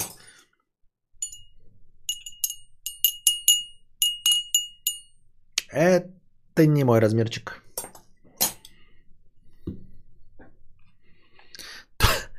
Тугоплавкая, уютная.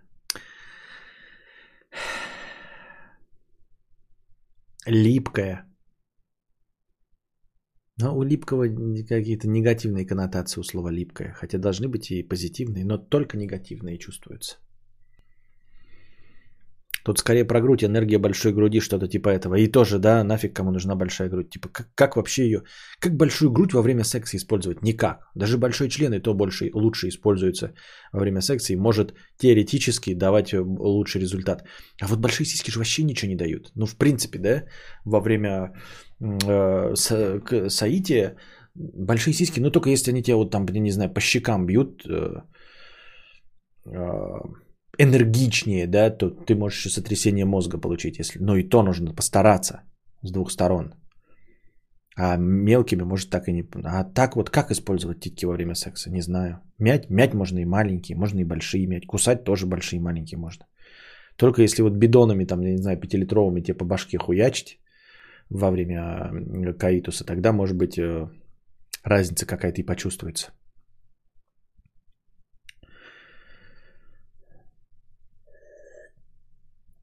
У меня есть друг по фамилии Вагин. Жена не взяла его фамилию. Почему?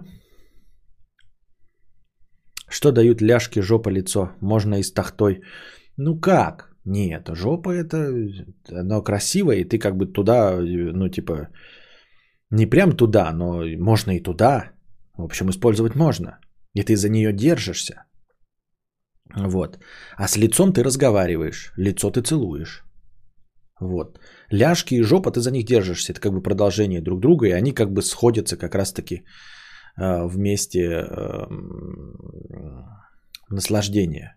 А титьки-то куда? Они посередине между двумя отверстиями. Ни смазки не выделяют, ни ничего. Не облизывают ничего. Вставить в них нельзя. Между ними, я говорю, только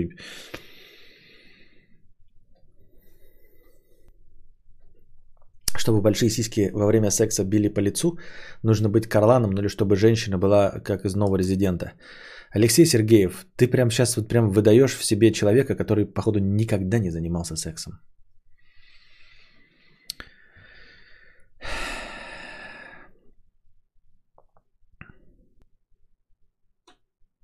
Сорвалась с дивана закрыть дверь. Слушаю столько лет.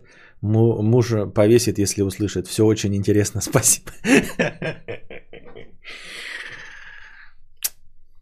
Вот чем да, замужние дамы дома занимаются. Понимаете?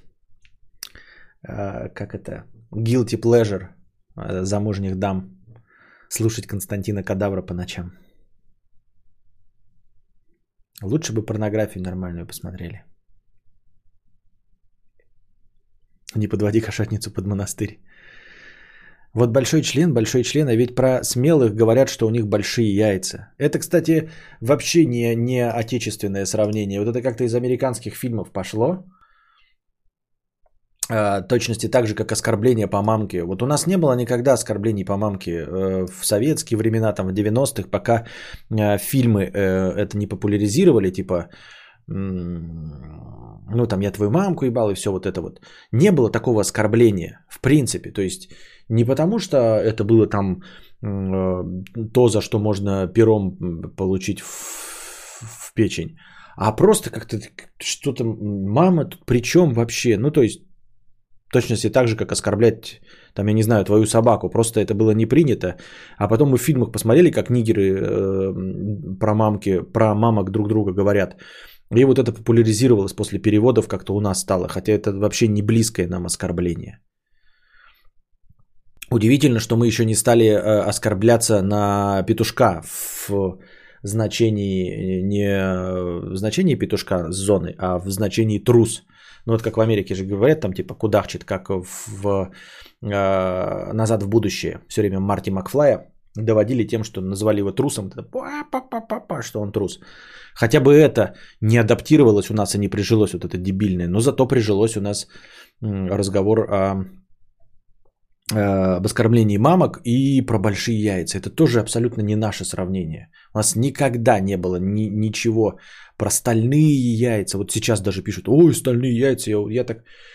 Я уже привык, потому что это как э, новый молодежный сленг, да.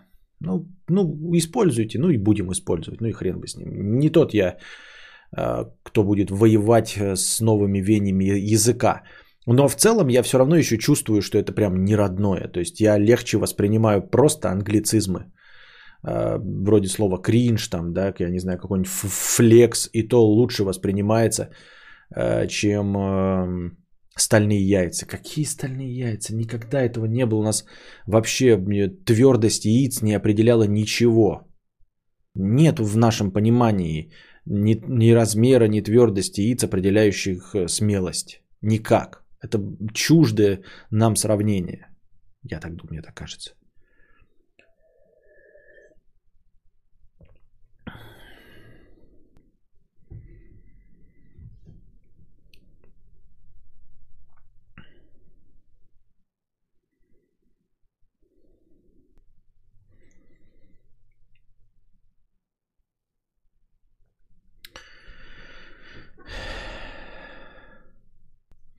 Ебена мять для русского народа, что мясо в щах, что масло в каше. С ней наша жизнь намного веселей и сказанное краше. Спасайте задницы. Стальной дух тоже. Ну, стальной дух я даже не слышал и сейчас не знаю, о чем ты говоришь. Спасайте задницы, не знаю.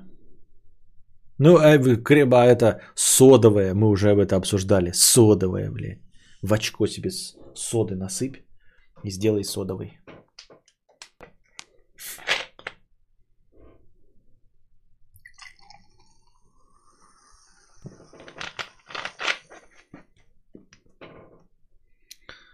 Так, задавайте вопросы в чате.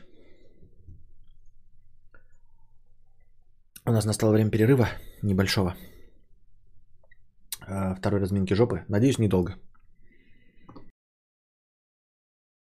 А вы пока задавайте вопросы бесплатно в чате, чтобы я пришел, тут было накидано. Да?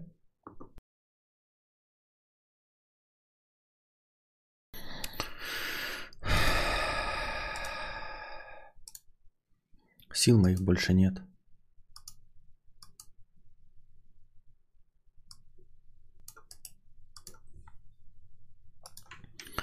Я устал. Я ухожу, я не знаю, видите ли вы или нет. Мои глазные яблоки белые. Мне просто самое интересно, видно это или нет. В общем, я... Вот, вот это вот. И здесь, по-моему, тоже проявляется. У меня сначала всегда проявляется здесь, а потом добавляется вот здесь, вот в внутренних сторонах.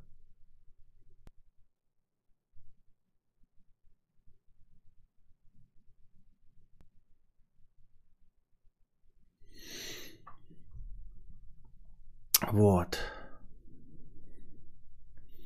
Это означает, что я немножко не выспавшийся.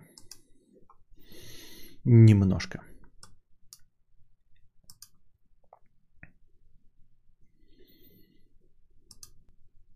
Так.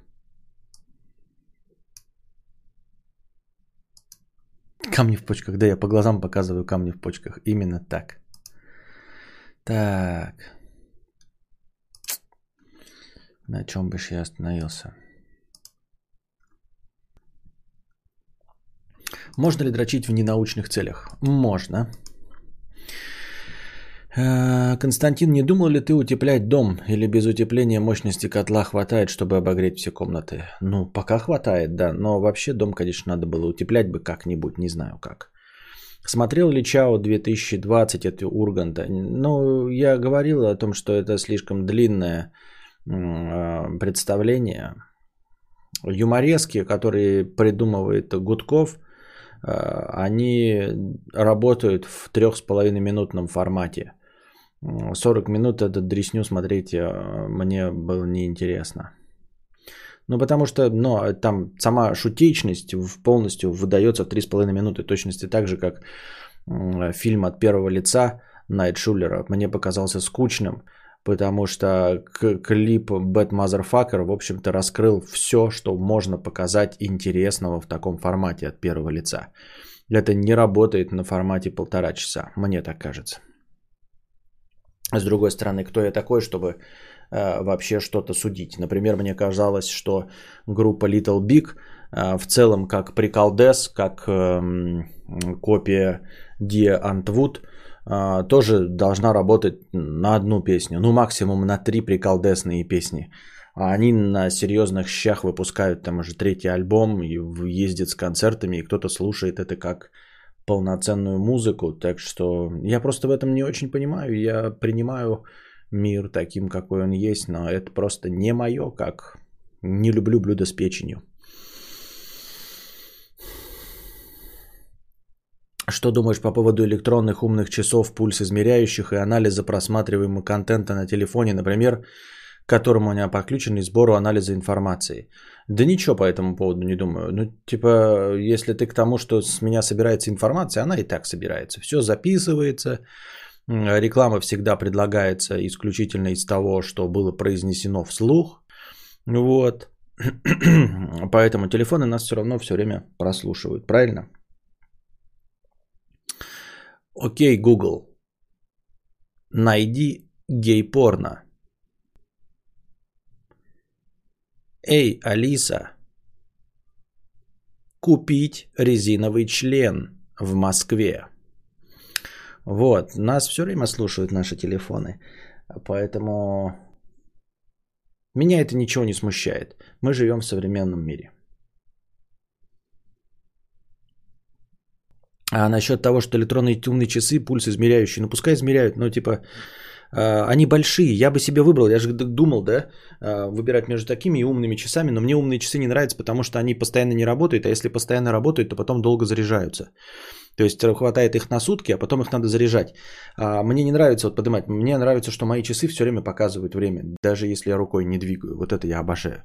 Поэтому я не перешел на умные часы, потому что они еще пока толстоваты. Вот когда они станут такой толщины, такого размера и будут постоянно показывать круглые сутки время, тогда можно уже будет на серьезных щах думать об э, смарт-часах.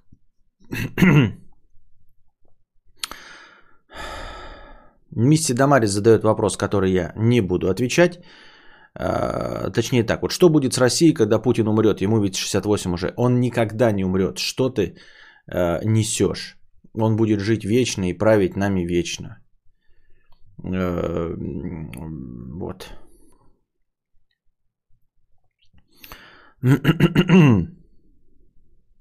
Как же, после, как же здорово после еды покурить на толчке, и после этого кто-то говорит, что в стране плохо живется. Вроде смотрю стримы мудреца довольно продолжительное время, с переменами, конечно, но не суть. Но только сейчас осознал, что мем с полужопиями гармоша окончательно канул в лету и уже достаточно давно. Не, у нас регулярно появляются мемы, и они также регулярно исчезают и забываются.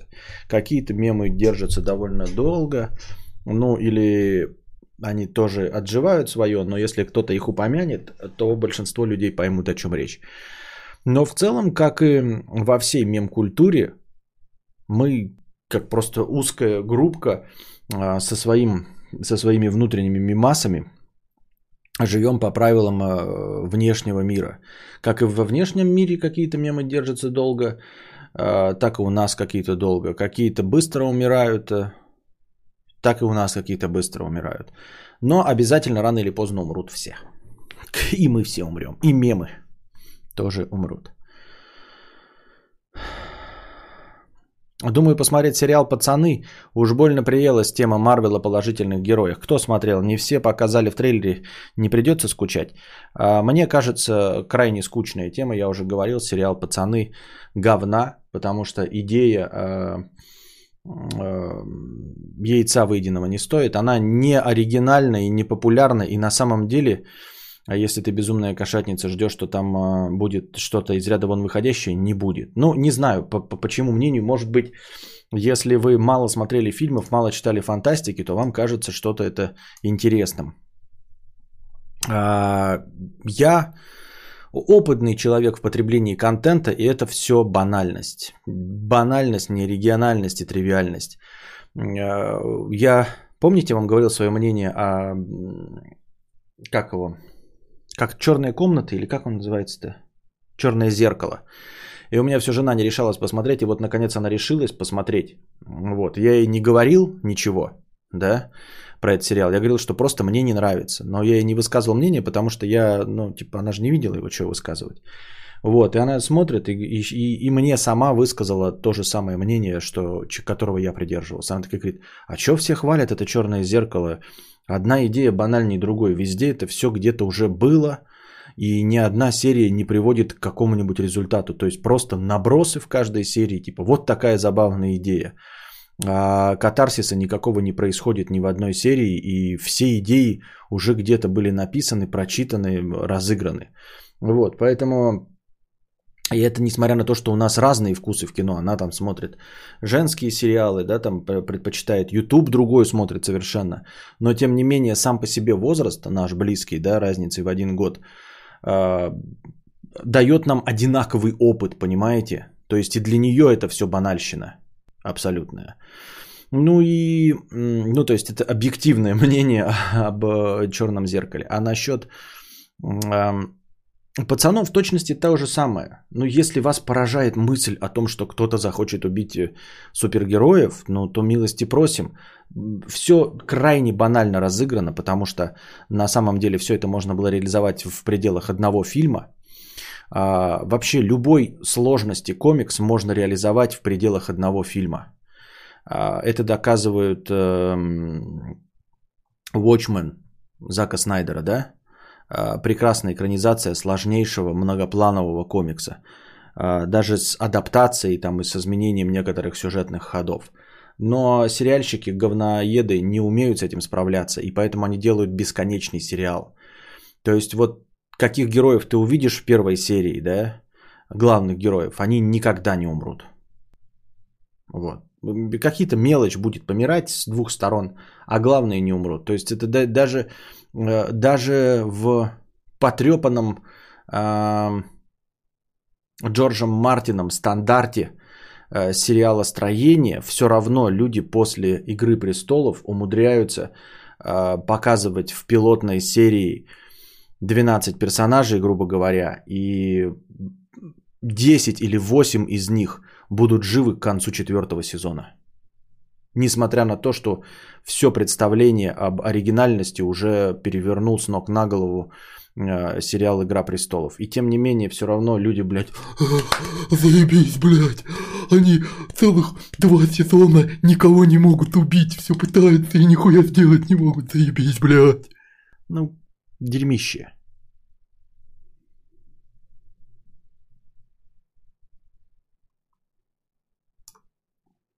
А вот. Эм... Слова приват и привит похожи? Совпадение? Привет и привит. Совпадение. Не думаю, не знаю. Так. А,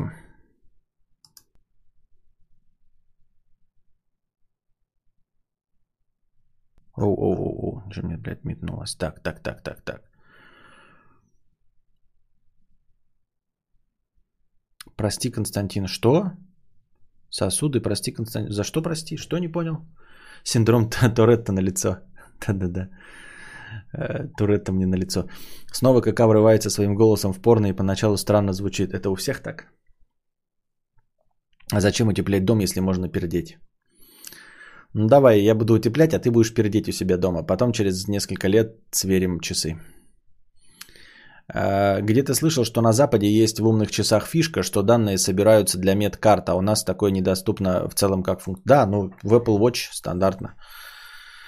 А, Не, не работает эта функция у нас.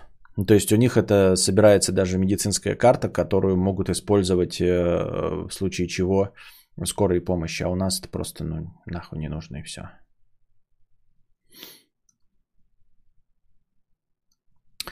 Мне раз после того, как перебирал комп и чертыхался, показала сразу рекламу органайзеров для кабелей. Притом телефон не направлен камерой вслух, я не уточнял, комп вообще выключен. Ну, значит, хорошо работает система. Но по большей части она подслушивает-то подслушивает, а рекомендует все равно дерьмище. Ты только из ее рекомендаций понимаешь, что тебя подслушивают, а система все еще не умеет ничего распознавать нормально. Ты говоришь, я купил Land Rover, я купил Land Rover, охрененная тачка, и тебе начинает реками- рекламировать Land Rover, блядь. Она не определяет, что ты купил, что тебе больше не надо. Я недавно платил со своей карты за наложенный платеж, не указано на что, но сумма видяхи до этого гугля видяхи долго прислала рекламу видях. Ясно. Пацаны, слишком большой процент сериальности наливания воды в единицу сюжета. Как я и говорю, да, там сюжет, э, как я и сказал, легко укладывается в односерийный фильм, как это делает Зак Снайдер. А они просто растягивают и будут бесконечно растягивать, пока дурачки будут смотреть, так и э, сюжет не будет кончаться. А если потом э, чудесным образом он резко просядет интерес аудитории в межсезонье, то вы не увидите конца и все.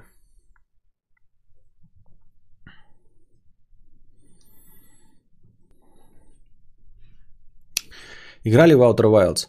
А, слишком много текста, а бубнижа нет, я не смог. Я могу какие-то вот...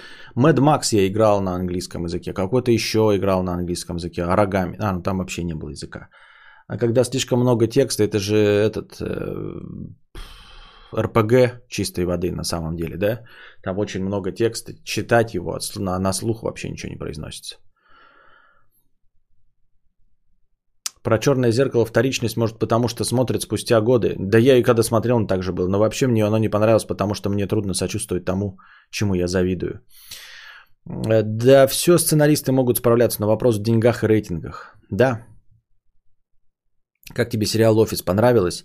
В конечном итоге можно по общему знаменателю сказать понравилось, но вначале очень сильно страдал. Я уже говорил, если вы встречали в своей жизни Майкла, э, равно Валдиса, то вы, вам очень сложно проникнуться и полюбить этот сериал, понимаете? То есть нужно пройти через вот эти четыре стадии, или сколько там, пять стадий принятия.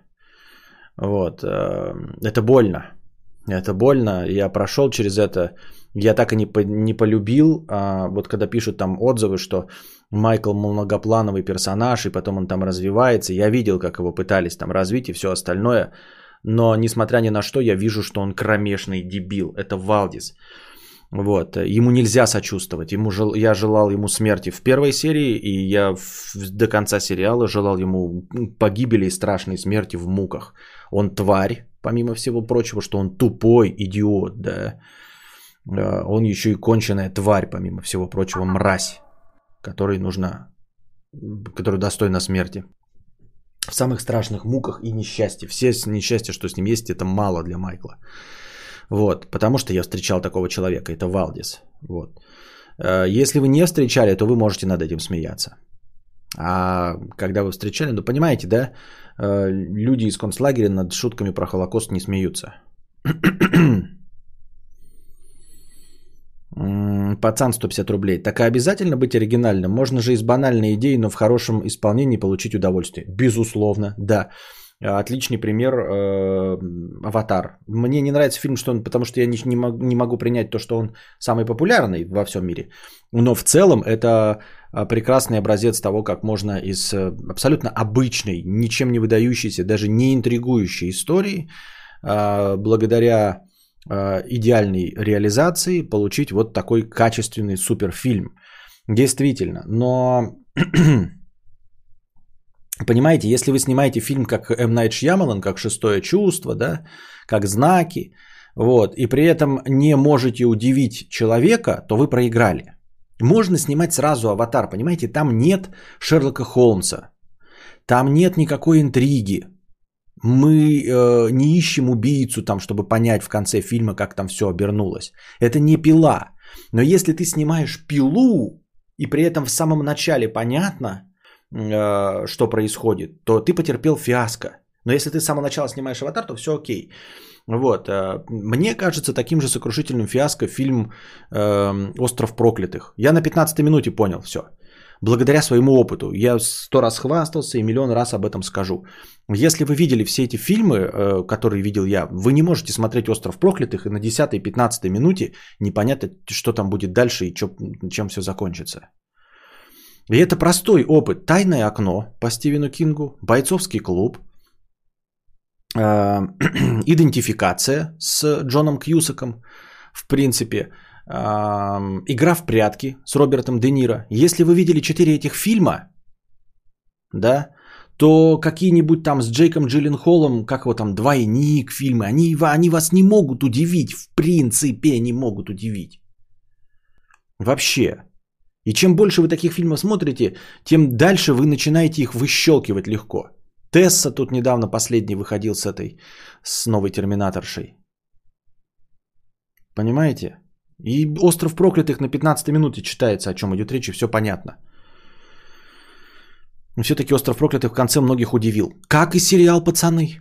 Как и сериал «Пацаны», люди с серьезными вещами э, обоссываются, какой он прикольный. А он банальность, он такой же, как «Черное зеркало». Там нет ничего оригинального и интересного. Причем, понимаете, э, это можно смотреть, вот комиксы, я их не читал по большей части, никакие комиксы. Я читал описание комиксов. Вот, ну, заходишь на сайт, там тебе там рассказывают. Вот есть такая арка, да, там, Дом М э, в Людях X. Ты сам этот дом М, нахуй, все эти номера не читаешь, читаешь описание, и у тебя это как-то откладывается в голове, и все это банальности дикие, тупые. Так еще и, понимаете, они-то хотят нам показать какую-то борьбу, как бы показать с новой стороны, а ты все это читал, понимаете? В комиксах за их э, 70-летнюю историю было все. И злой Супермен был, которого там э, ну, кто-нибудь как-нибудь гипнотизирует, как показывается там в фильмах Зака Снайдера, да? Ну, или которых вот от новых. Это все было. Понимаете, есть Супермен фашист, есть Супермен э, из Советского Союза, есть Супермен рыцарь.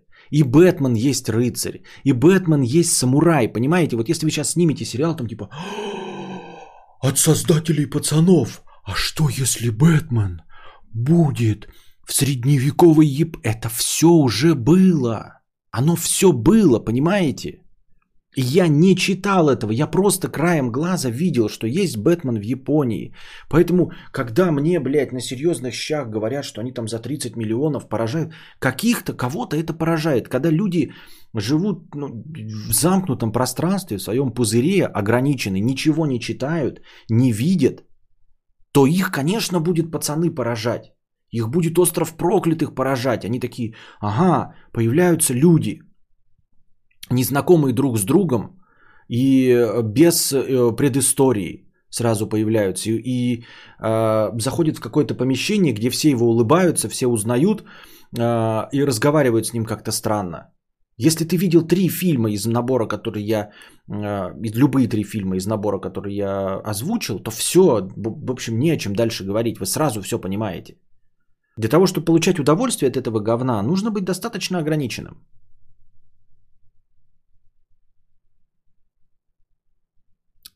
А приятно снятый фильм? Нет, приятно снятый фильм, да. Да, приятно, пр- прекрасный э, дикопрос, э, проститутка итальянская, прекрасно снятый фильм, да, действительно. Но интриги в нем не было. Никакой абсолютно. То есть для меня часть интригующая пропала полностью. Я просто посмотрел фильм.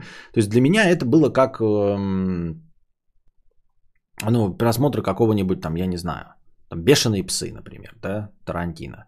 Ты смотришь, как бы, да и похуй, чем кончится вообще. Ну, потому что ты знаешь.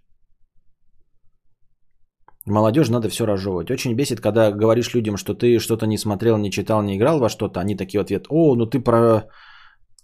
ты прожил зря, или ты упустил детство без короля льва. Да пошли нах, мне насрано. В принципе, да, ничего такого нет. Я к тому, что оно не может меня удивлять, ну, и, типа более или менее э, людей... Я же не, не говорю, что я большой читатель, ценитель. Мне просто кажется, что у меня даже не широкий кругозор.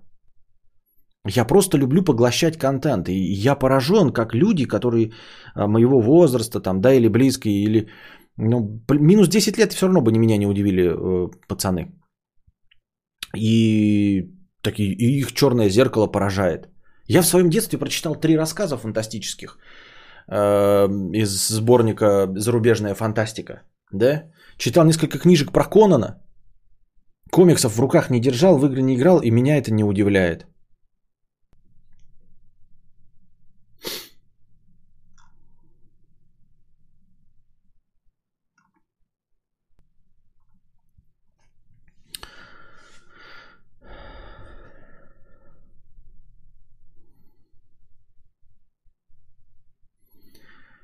Я два раза подряд прочитал «Безумная кошатница», как «Беззубая кадаврица». Это просто глич или это из-за того, что донаторы вечно подписываются всякими подставками для звезды? Возможно. Э, Все упражняются в никах, поэтому я тоже... э, Слова я еще стараюсь читать нормально, смысловые, а ники вообще что зря читаю. И имена, фамилии что зря читаю. Вы не замечаете, да, что вот э, Миса Вельвет, почему написано Мия? Ну вот она же Мия, она, а написано Миса Вельвет. Я все время, когда читаю, ну, обращаюсь, говорю, Мия, Мия. Если вы не в курсе, да, то такие, бля, а почему, блядь, он читает Миса как Мия? Что с ним не так, с этим ебалаклаком? А может мы ее спросим, почему схуяли, блядь, Миса-то написано в нике? Что не так-то? Почему не Мия? А что по стримхате? Да ничего пока. Денег нет, но я держусь.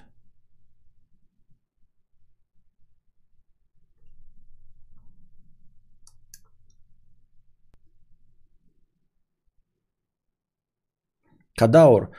А, это было. То есть это я читал. А фильм «Гори, гори ясно» о рождении не Супермена я получил удовольствие. Я его не посмотрел еще. Это тоже все было. Это тоже все было. А, и, ну, типа это в комиксах все было. Там же даже есть, ну, оригинальные эти а, исходники. Этот, как его, злой Супермен, да, срисован же с этого, с... эм, Не срисован, а в фильме «Первому игроку приготовиться» Бен Мендельсон, который главный злодей, он же с аватаром злого Супермена ходит в первому игроку приготовиться. Ну да, главный литературный шедевр прошлого века. Дяденька ходит по городу, затем возвращается домой. И, кстати, не прочитал. Я, кстати, так и не прочитал. Хотя Быков говорит, что, типа, блядь, это охуительная книга, и что ее можно читать в любом возрасте, но, но считается же, что она, типа, пиздец какая сложная. Надо купить. Я хочу себе какое-нибудь хорошее издание купить его. У меня вот стоит, но там нету. Там нет... Э... Блять, как она называется-то? Сука, я забыл. Блять, а как она называется-то? Ну, я точно о нем, блядь, Джойс, но как называется-то, я забыл. Ебать. По Дублину ходит. Сука, как называется-то? А, Улис, блядь, Улис. Ебать, нихуя я туплю.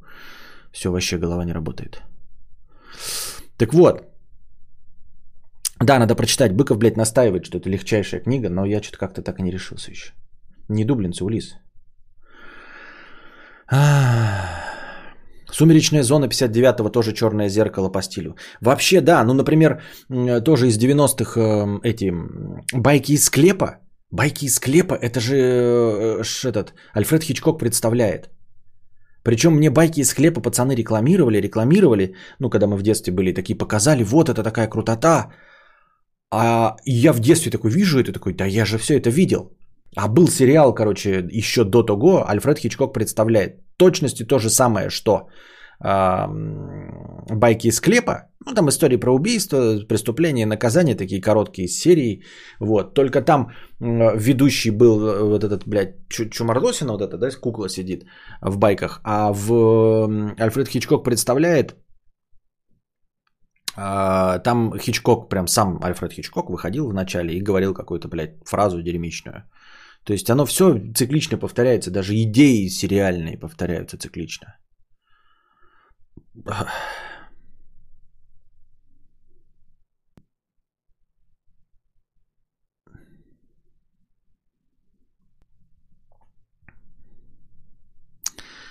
Так. Ну давай будем честными, твоя работа тебе дает возможность поглощать больше контента, просто и люди на работу ходят. Да, да. Но я и не говорю, вы можете получать удовольствие от этого. Я, в принципе, вообще не против ничего, да. Не по доктрине моргания, а в целом. Я просто не понимаю, когда люди говорят, знаете, с пеной у рта, говорят, что это что-то лучшее там в своем роде. Вот, что это чего-то новое. Почему люди не пользуются другими формулировками? Мне нравится. Вот я стараюсь тем не менее, использоваться формулировками мне нравится. Вот даже когда меня спрашивают, лучшая книга, там, лучший фильм, по-твоему, я, вот не дадите мне заврать, постоянно делаю ремарочки, типа, это по моему мнению, это мне нравится. Вот, вы можете быть со мной не согласны. По, по, по части литературы я сразу говорю, что у меня крайне э, нестабильный вкус, нестандартный, ну, звучит высокомерно, да? Ну, в общем, э, спорный достаточно вкус у меня в литературе. А, мало людей, которые любят то же самое, что и я. Но тем не менее, по фильмам, да, почему-то сторону я говорю, ну вот я потому-то, и, исходя из моего опыта, говорю, что вот это хорошо, не самое лучшее. А люди прям, блядь, Аватар лучший в мире фильм, блядь. Э, Пацаны лучший сериал за два года, блядь. Нет, не лучший. Нет, я не могу назвать другой лучше, но это, блядь, не может быть лучшим. Это банальщина не может быть лучшей. Это, блядь, просто середнячок. Лучше вообще ничего не будем говорить.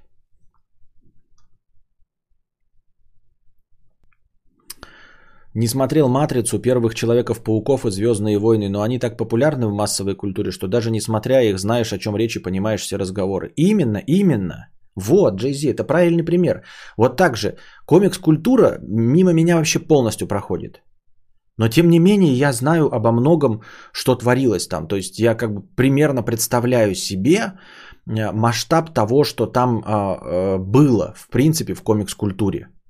Не зная никаких деталей, но я знаю, да, что было слишком много разных миров. Я знаю, и меня не удивляет, что разные версии Человека-паука имеют разную историю, что у одного там МД в начале, да, Мэри Джейн, у другого там Гвен Стейси. Я знаю, что по канону Гвен Стейси должна умереть, хотя я не видел ни одного комикса по, ком... по Человеку-пауку. Не читал. Но я знаю, что Гвен Стейси должна умереть. Я знаю, что есть версии э, с школьником Питером Паркером, со студентом Питером Паркером. Понимаете? Я люблю Человека-паука вот как вот просто персонажа, да, но я ничего из него не знаю а, из разных вариантов его жизни. И при этом я знаю, что есть разные варианты его жизни. Я не читал никакие альтернативные истории, но знаю, что есть Земля там какие-то 418, там 616, ну вот вы поняли, да? Я даже не знаю, какая у нас Земля на самом деле. Какая основная вселенная Марвел, я не в курсе дела, какой номер. Но я знаю, что есть они, эти разные Земли. Вот. Смотрел фильм «Игра разума», там тоже подобная тематика про шизу. Если да, то тоже концовка очевидной была. Нет, а там не было интриги же. В смысле очевидной, там интриги не было. Это же просто типа байопик. Если ты имеешь в виду вообще там, ну там где-то в половине фильма это где-то раскрылось, а потом он просто боролся же с этим. Если ты имеешь в виду, было ли мне до, до середины фильма что-то понятно, э, было понятно, но не с самого начала. В этом плане остров проклятых гораздо слабее. Здесь, ну, минут там за 10, за 20 стало понятно, что это за персонажи. Может, не до конца было понятно, кто именно его э, дополнительные личности, но в целом было понятно. Но там не было интриги, там не про это, это там драма про человека. Поэтому там никакой роли это не играло.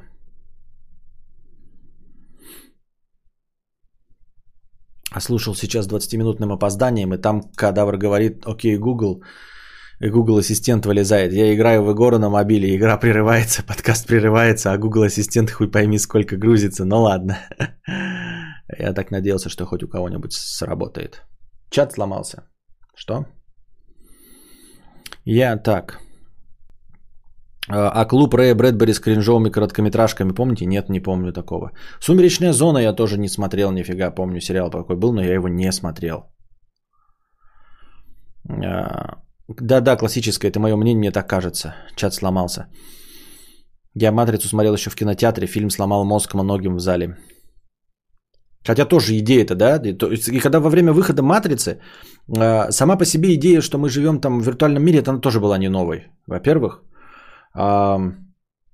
потому что я читал Филиппа Дика, да, нашего великого к тому времени уже.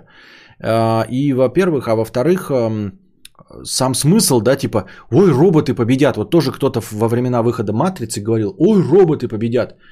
И типа, блядь, мне это говорили мои кореша, ну там какие-то там одноклассники, типа, нихуя себе, вот в Матрице, блядь, показали. А типа, вдруг роботы в будущем победят. И я такой, блядь, ты что, блядь, у тебя кассета Терминатор и Терминатор 2. Вот человек мне давал, блядь, 5 лет назад Терминатора и Терминатора 2, у него супер записи, блядь, лицензионных кассет Терминатора и Терминатора 2. И он смотрит, блядь, первый раз Матрицу и такой, нихуя себе роботы в будущем победили. Никогда такого не было. Впервые придумали. Ты такой, что, блядь? Терминатор, ебать, ты что? Алло, Алёша.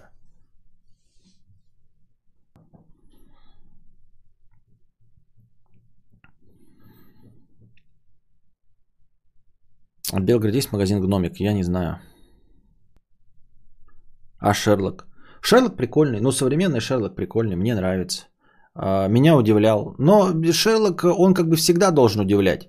То есть, э, если ты сюжет не знаешь, просто ну, конкретно вот этот рассказ, экранизацию ты не видел, то ты э, не можешь угадать, что произойдет, потому что Шерлок Холмс, я вообще не понимаю его популярность, потому что он классический рояль в кустах. То есть он раскрывает э, убийства так, что ты не можешь их раскрыть никак вообще, вот абсолютно никак. Они противоречат логике. То есть есть какие-то современные детективы, хорошо снятые, есть хорошо написанные детективы, которые дают тебе лазейки, чтобы что-то понять. А, и ты можешь, э, ну, при определенной сноровке, при определенном опыте чтения книг, можешь там а, пробить, что убийца дворецкий. В Шерлоке Холмсе это невозможно, какой бы ты опыт не имел, потому что тебе не дают всю информацию. А если и дают всю информацию, она настолько безумный выход в конечном итоге, что ты ну, не можешь этого предположить прослушку смотрел, пытался. Но это, видимо, все-таки такой созерцательный сериал, который нужно смотреть, когда он выходил. А, он вот, видимо, если раз в неделю его смотреть, он смотрится по угару. А, но мы живем в современном мире, то есть ты, я пропустил его полностью, и сейчас смотришь залпом, залпом он вообще не работает абсолютно. Движения нет.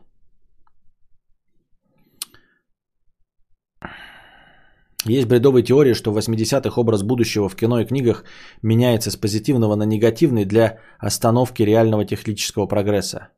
А для чего? Ну-ка, интересно звучит. Для чего останавливать научно-технический прогресс? Ну вот как сказать, да, опять. А, в 80-х образ будущего меняется с позитивного на негативный. В 80-х? А почему вот именно в этот момент? Ну, то есть, мы же в 80-х еще не достигли нифига максимума, чтобы бояться научно-технического прогресса. Научно-технический прогресс можно начать бояться вот в 95-м, мне так кажется. Когда появились компьютеры, интернеты, вот это уже можно бояться. Уже можно бояться того, что люди засядут. А в 80-х еще ничего этого не было. Все еще, блядь, бегали, плееры слушали, катались на скейтах, Э, Холодная война двигалась к концу, вот буквально к концу 90-х развалился Советский Союз, холодная война заканчивалась. Зачем бояться научно-технического прогресса именно в этот период? Непонятно мне. Ну, а, например, «Космическая Одиссея» 2001 года, она когда снята? Там уже показан искусственный интеллект как что-то страшное. Это «Хал 9000». Ненавижу, блядь, этот фильм ебучий, блядь, говно, блядь, Кубрик, пидорас. «Сумеречная зона» есть несколько перезапусков сериала. Первый вообще черно-белый. Так еще сейчас опять, по-моему, то ли на днях был, то ли новый хотят делать. Я смотрел только последний, еще был сериал «Голод», тоже в каждой серии новая история. Но... Голод не знал, так не слышал. Я, кстати, ненавижу, когда в фильмах с самого начала намекают, кто же главный злодей. В итоге с самого начала знаешь главный сюжетный поворот, а проспойлерили сами авторы. Но это от неумения, это от неумения. По, по идее, надо снимать так, чтобы не, не, не было понятно. В 80-е появились драм-машины, это было ужасно, я их понимаю. Регальный прогресс – это полеты в космос и просвещение человечества, что невыгодно буржуям, а выгодно подменить на типа прогресс с новой лопатой каждый год. Но, а, ну, может быть, может быть, это такая борьба есть, если мы посмотрим чисто гипотетически, действительно ли можно с этим бороться. Нужно ли с этим бороться в конечном итоге? Потому что, как мы видим, ну, типа, у, людей не было шансов. То есть, если люди в 80-х годах, буржуи такие, блядь, нахуй нам на этот научно-технический прогресс с полетами в космос, с колонизацией Марса.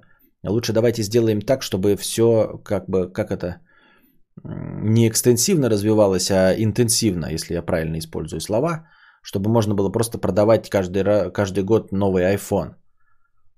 Но получается, они боялись того, что мы можем колонизировать Марс серьезно. Люди ж тупые. Теперь-то выходит, что мы, у нас вообще шансов нет с космосом. Никаких. На данном этапе с данной физической теорией у нас нет никаких шансов колонизировать космос.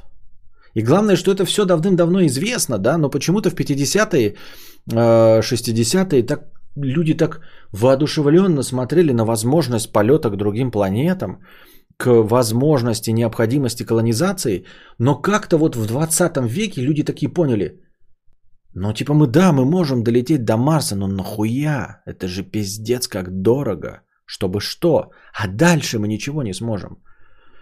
Мы полетим на каждую планету, построим на ней э, э, какой-то, блядь, небольшую лабораторию, и все, и больше из этого ничего не выйдет. Это, эту планету нельзя обжить. Терраморфирования у нас нет.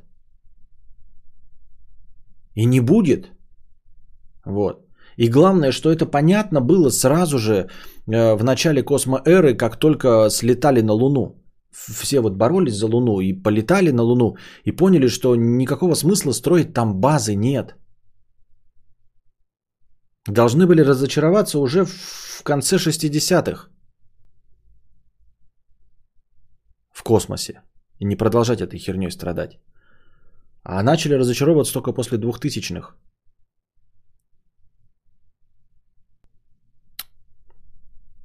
Смотрел фильм «В костях у Кевина». Там про интервенцию и летчика США, попавшего в советское воздушное пространство, будучи под наркотой. Не видел такого. Недавно сериал «Фарго» пересмотрел. Первые два сезона смотрел, потом что-то меня заскучало. Тюрьма Ос не смотрел. У меня горит от флеш-форвардов в начале фильмов. Никогда не подогревают интерес к фильму. Наоборот, дают ощущение бесполезнейшего спойлера. Но вот это тоже не умеют. Если ты э, флеш-форвард э, увидел в нем спойлер, это значит, что ты тоже опытный человек. Вот и э, Мия говорит, что ненавидит, когда намекают э, главных злодеев. Это на самом деле говорит о том, что вы превращаетесь в меня. Это говорит о том, что вы опытные зрители и во флеш-форварде видите и помните. Большинство зрителей, вот знаете, э, очень популярная фишка в кино – зацикливать. То есть вначале нам показывают какую-то сцену, а потом в конце выходит, вот как раз и приходит к этой начальной сцене. Я тоже так этим грешу и такой думал бы вот это а, реализовать в своих сценариях. А, для большинства зрителей вы будете удивлены. А, конец фильма совершенно неожидан. То есть вам показывают вот, ну, начальную сцену, и люди к концу забывают, что они видели в начале. Вот. А если ты опытный зритель, то ты знаешь, что такое вот зацикленность истории, и ты помнишь первую сцену. Я за собой уже это неоднократно замечал. Я смотрю новый фильм, там мне показывают какую-то сцену. И я потом в середине фильма такой вспоминаю, что я видел в самом начале, и понимаю, что к этому все придет. То есть, да, вот этот вот флеш-форвард, ну не флеш-форвард, не классический, это просто типа зацикленность. И я понимаю, что будет в конце. А большинство зрителей, как я уже сказал, обычных, нормальных, которые покупают билеты в кино и которые считают, что кинотеатр это нормальное место для просмотра фильма, они реально забывают то, что видели в первые две минуты фильма. Нет желания пройти заново этот корейский или китайский тест по фильмам. А что там выбрал-то в конце я? Нет, можно было не по фильмам, а по чем другому пройти, по каким-то там другим понятиям. Думаю, страх технического прогресса начался с началом Первой мировой войны, когда изобрели химическое оружие. Ну, это да, это всем известно, но он как бы не так сильно отражался, не так сильно был заметен, а, как мы сейчас говорим о том, что именно в фантастических произведениях, ну, то есть э, после а, Второй мировой войны, будущее, ну и вот как начал, начался вот этот экономический подъем в Америке, ну, они же основные поставщики нам контента, кино, фантастики, они видели позитивную, светлую картинку будущего, а потом начало в 80-х как-то все меняться, как-то уже восстание роботов, смерть человечества, постапокалипсис, 12 обезьян, все вот это.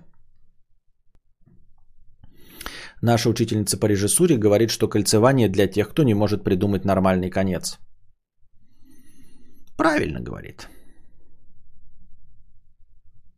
Вот. Ну и так же, как э, закадровый текст. Если в кино закадровый текст, то это, блядь, петуша, петушня. Редчайшие случаи, когда закадровый текст работает, это вот казино, опять это проститутки, блядь, итальянский Скорцезе. И э, там в каких-нибудь там у Тарантиныча Большинство людей а, используют это как костыль, потому что они могут рассказывать историю инструментами кинематографа. То есть диалогами, картинками и всем остальным. Конец фильма залуплен. Да. А залуплен. Конец фильма залуплен, как твой член э, в военкомате. Главное, как по мне, чтобы не было совсем по-валдыдиснически, как с сиквелом «Звездных войн». А то, что я понял концовку, срать. Главное удовольствие от процесса. Так я-то давным-давно этого придерживаюсь. Я же знаю, что мой опыт, как мне кажется, небольшой, все равно не позволяет мне э, видеть, ну, как это, наслаждаться интригами. Э, я все это где-то уже видел, слышал. В большинстве случаев для меня интрига, как я уже говорил, а, какой именно из вариантов будет выбран. То есть вот сейчас я накопил достаточно опыта, что я вижу вот, например, какой-то детектив, и я вижу э, несколько вариантов финалов. То есть я знаю все финалы просто. И могу сказать, что если бы это был, например, вот фильм Тарантино, то так бы закончился. Если бы это был фильм такого-то, ну не такой-то, а в стилистике, я не, не шарю в режиссерах, а в стилистике это, то он так бы закончился, так и так. И теперь для меня интрига, какой из этих вариантов в конечном итоге выберут сценаристы. Ну, то есть, но ни один из них не может меня удивить, потому что я все варианты эти в голове свои вижу. Но я уже говорил э, э, и придерживаюсь того, что спойлеры не важны для меня. Я баню за спойлеры в чате, потому что вы не видели, вы можете получить от этого удовольствие. Для меня спойлеры не важны ни в играх, нигде. Ну, то есть в играх мне важно, чтобы вы мне не помогали искать выход. Не сюжетная, а чтобы искать выход не помогали. А, а сами спойлеры мне не важны, потому что мне важен процесс. Как ты правильно и заметил, главное это процесс. Естественно, кино славится процессом. Кино – это не узнать, что было в конце. Кино – это потратить полтора часа на прекрасное зрелище. Прежде всего. Поэтому не бойтесь спойлеров. Может быть, конечно, в зависимости от вашего мировоззрение, может быть, вам спойлер чуть-чуть подиспортит, но э, это не критично. Помните, что кино это развлечение продолжительное. Вы должны получать удовольствие в течение там полутора-двух часов. То, что вы вдруг случайным образом узнали финал, ну ничего страшного. Ну ничего страшного. Пау, пау, пау, пау. Планета Капекс была непредсказуема до конца. Понятно. По-моему, в первый раз, когда я его смотрел, мне тоже было непонятно. Но я его смотрел, когда он вышел. В кино это не кольцевание, нихуя, это просто кусок э, конца в начале. Вот у Джойса есть еще роман э, Финниган, э, э, поминки по Финнигану, который закольцован так, что можно читать с любого момента и начинается с маленькой буквы. Его же, по-моему, даже этот эм, э, экранизировал же Джеймс Франко. Я не смотрел, я потому что не смотреть не стал, потому что хочу прочитать.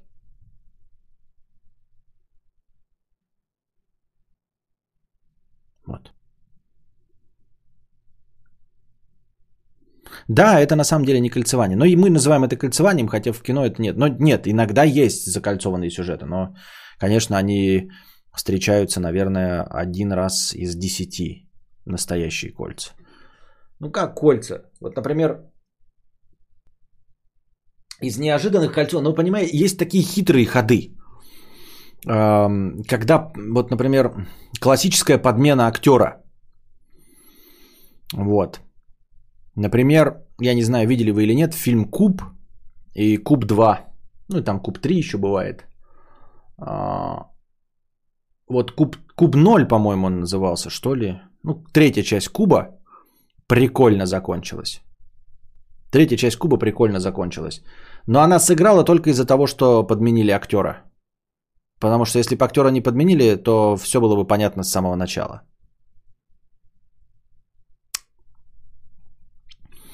То есть, если заспойлить тебе красную свадьбу в престолах, это норм было бы. Спойлеров касается только фильма, но не сериалов. Ты знал, э, что Танос победит?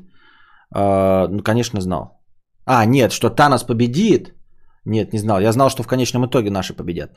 А, красную свадьбу можно было бы заспойлерить. А, мне бы это испортило впечатление только от самой красной свадьбы, а не от э, Игры престолов. Я бы продолжил читать. Я бы подумал такой, ну, ты не очень хороший человек. А, но в целом я бы продолжил читать. Просто этот эпизод был бы для меня смазан.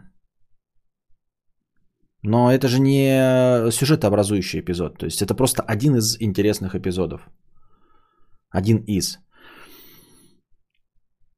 Куб Зеро, да. А, иногда же самые авторы суют тупые спойлеры. В фое в 19 главе присоединяется новый персонаж, а 20 называется предательство. Фо... Что такое фое? Куб мощно выстрелил в свое время, почти как... Куб вообще мне охуя. Я, когда... я первый раз его когда увидел, я первый раз его увидел э, на канале НТВ. Я, короче, просто сидел, играл в комп, что-то такое, да, и потом говорю, все, бля, пойду спать. Э, сожру бутерброд и пойду спать. И я вот прям помню вот этот эпиздо. Э, я иду, и на холодильнике стоит маленький телек, и я делаю бутерброд, такой, бля, пока буду жрать, посмотрю, что есть. И включаю НТВ, и идет фильм такой, блядь, нихуя интересное что-то, блядь.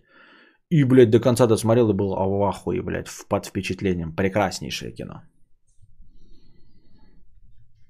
Канадское, что если память не изменяет. Все зависит от фильма. Никогда не знаешь заранее, испортит ли спойлер ощущение от сюжета или нет. Иногда спойлер всю суть фильма портит, иногда ни на что не влияет. Поэтому я боюсь. Ну вот, не, ну есть просто разные еще жанры фильмов. Вот фильмы М. Найт Шьямалана, они все портятся спойлерами. Потому что у них, собственно, весь фильм это длинный сетап к развязке. Понимаете? Но, например, э, сериал «Шерлок» вот с Бенедиктом Камбербечем, а, там спойлы ничего не испортят можно смотреть, потому что там просто зрелище постоянно прикольное. Вот. Спойлеры в фильмах Тарантино вообще не играют никакой роли абсолютно. Ну, конечно, можно в первый раз, смотря э, «Бесславных ублюдков», и то это, блядь, не интрига, потому что там все смотрится в любой момент смотреть интересно. Надо, кстати, пересмотреть «Бесславные ублюдки». Вот, и спойлер по большей части ничего не сыграет. А вот в М. Найт Шьямалана узнать в первый раз, смотря шестое чувство, чем закончится, это вот тогда просто все бессмысленно становится. Ты не оформил подписку на ютубе? Почему? Оформил, у меня, блядь, сто лет уже, наверное, уже, наверное, года два как подписка. Хорошая книга никогда не про ее сюжет. Но это я-то давно читаю книги не про сюжет.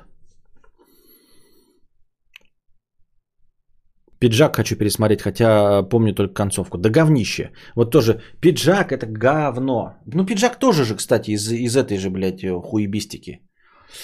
Этот, э, число 23 с Джимом Керри. Дно, блядь, не надо смотреть. Это, оно и тогда было дном, и сейчас дно. Не понимаю, кстати, людей, э, людскую любовь к фильму этому, блядь, с э, первому фильму Джейка Джилленхоллата.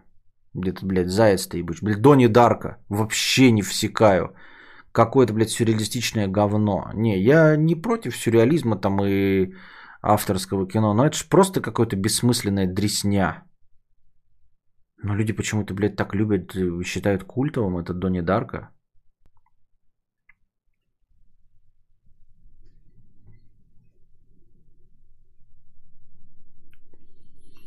Обожаю Коломбо, где понятно, как произошло преступление и как детектив все с нуля разбирает. А вот Пуаро это вообще жесть, там ни хрена непонятно, как он к этому пришел. Ну вот разные, да. Напоминаю, в ближайшие дни пополнить интернет тебе и всем остальным. Кстати, да. Про Дони Дарка плюс. М-м. Пиджак по межзвездному скитальцу, что ли? Я, они у меня так во времени разбросаны. Я смотрел пиджак, видимо, в 2005, да, когда он там шестом выходил.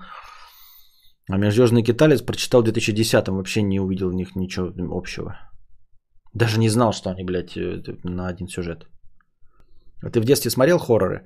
Только зловещие мертвецы. В целом не любил хорроры.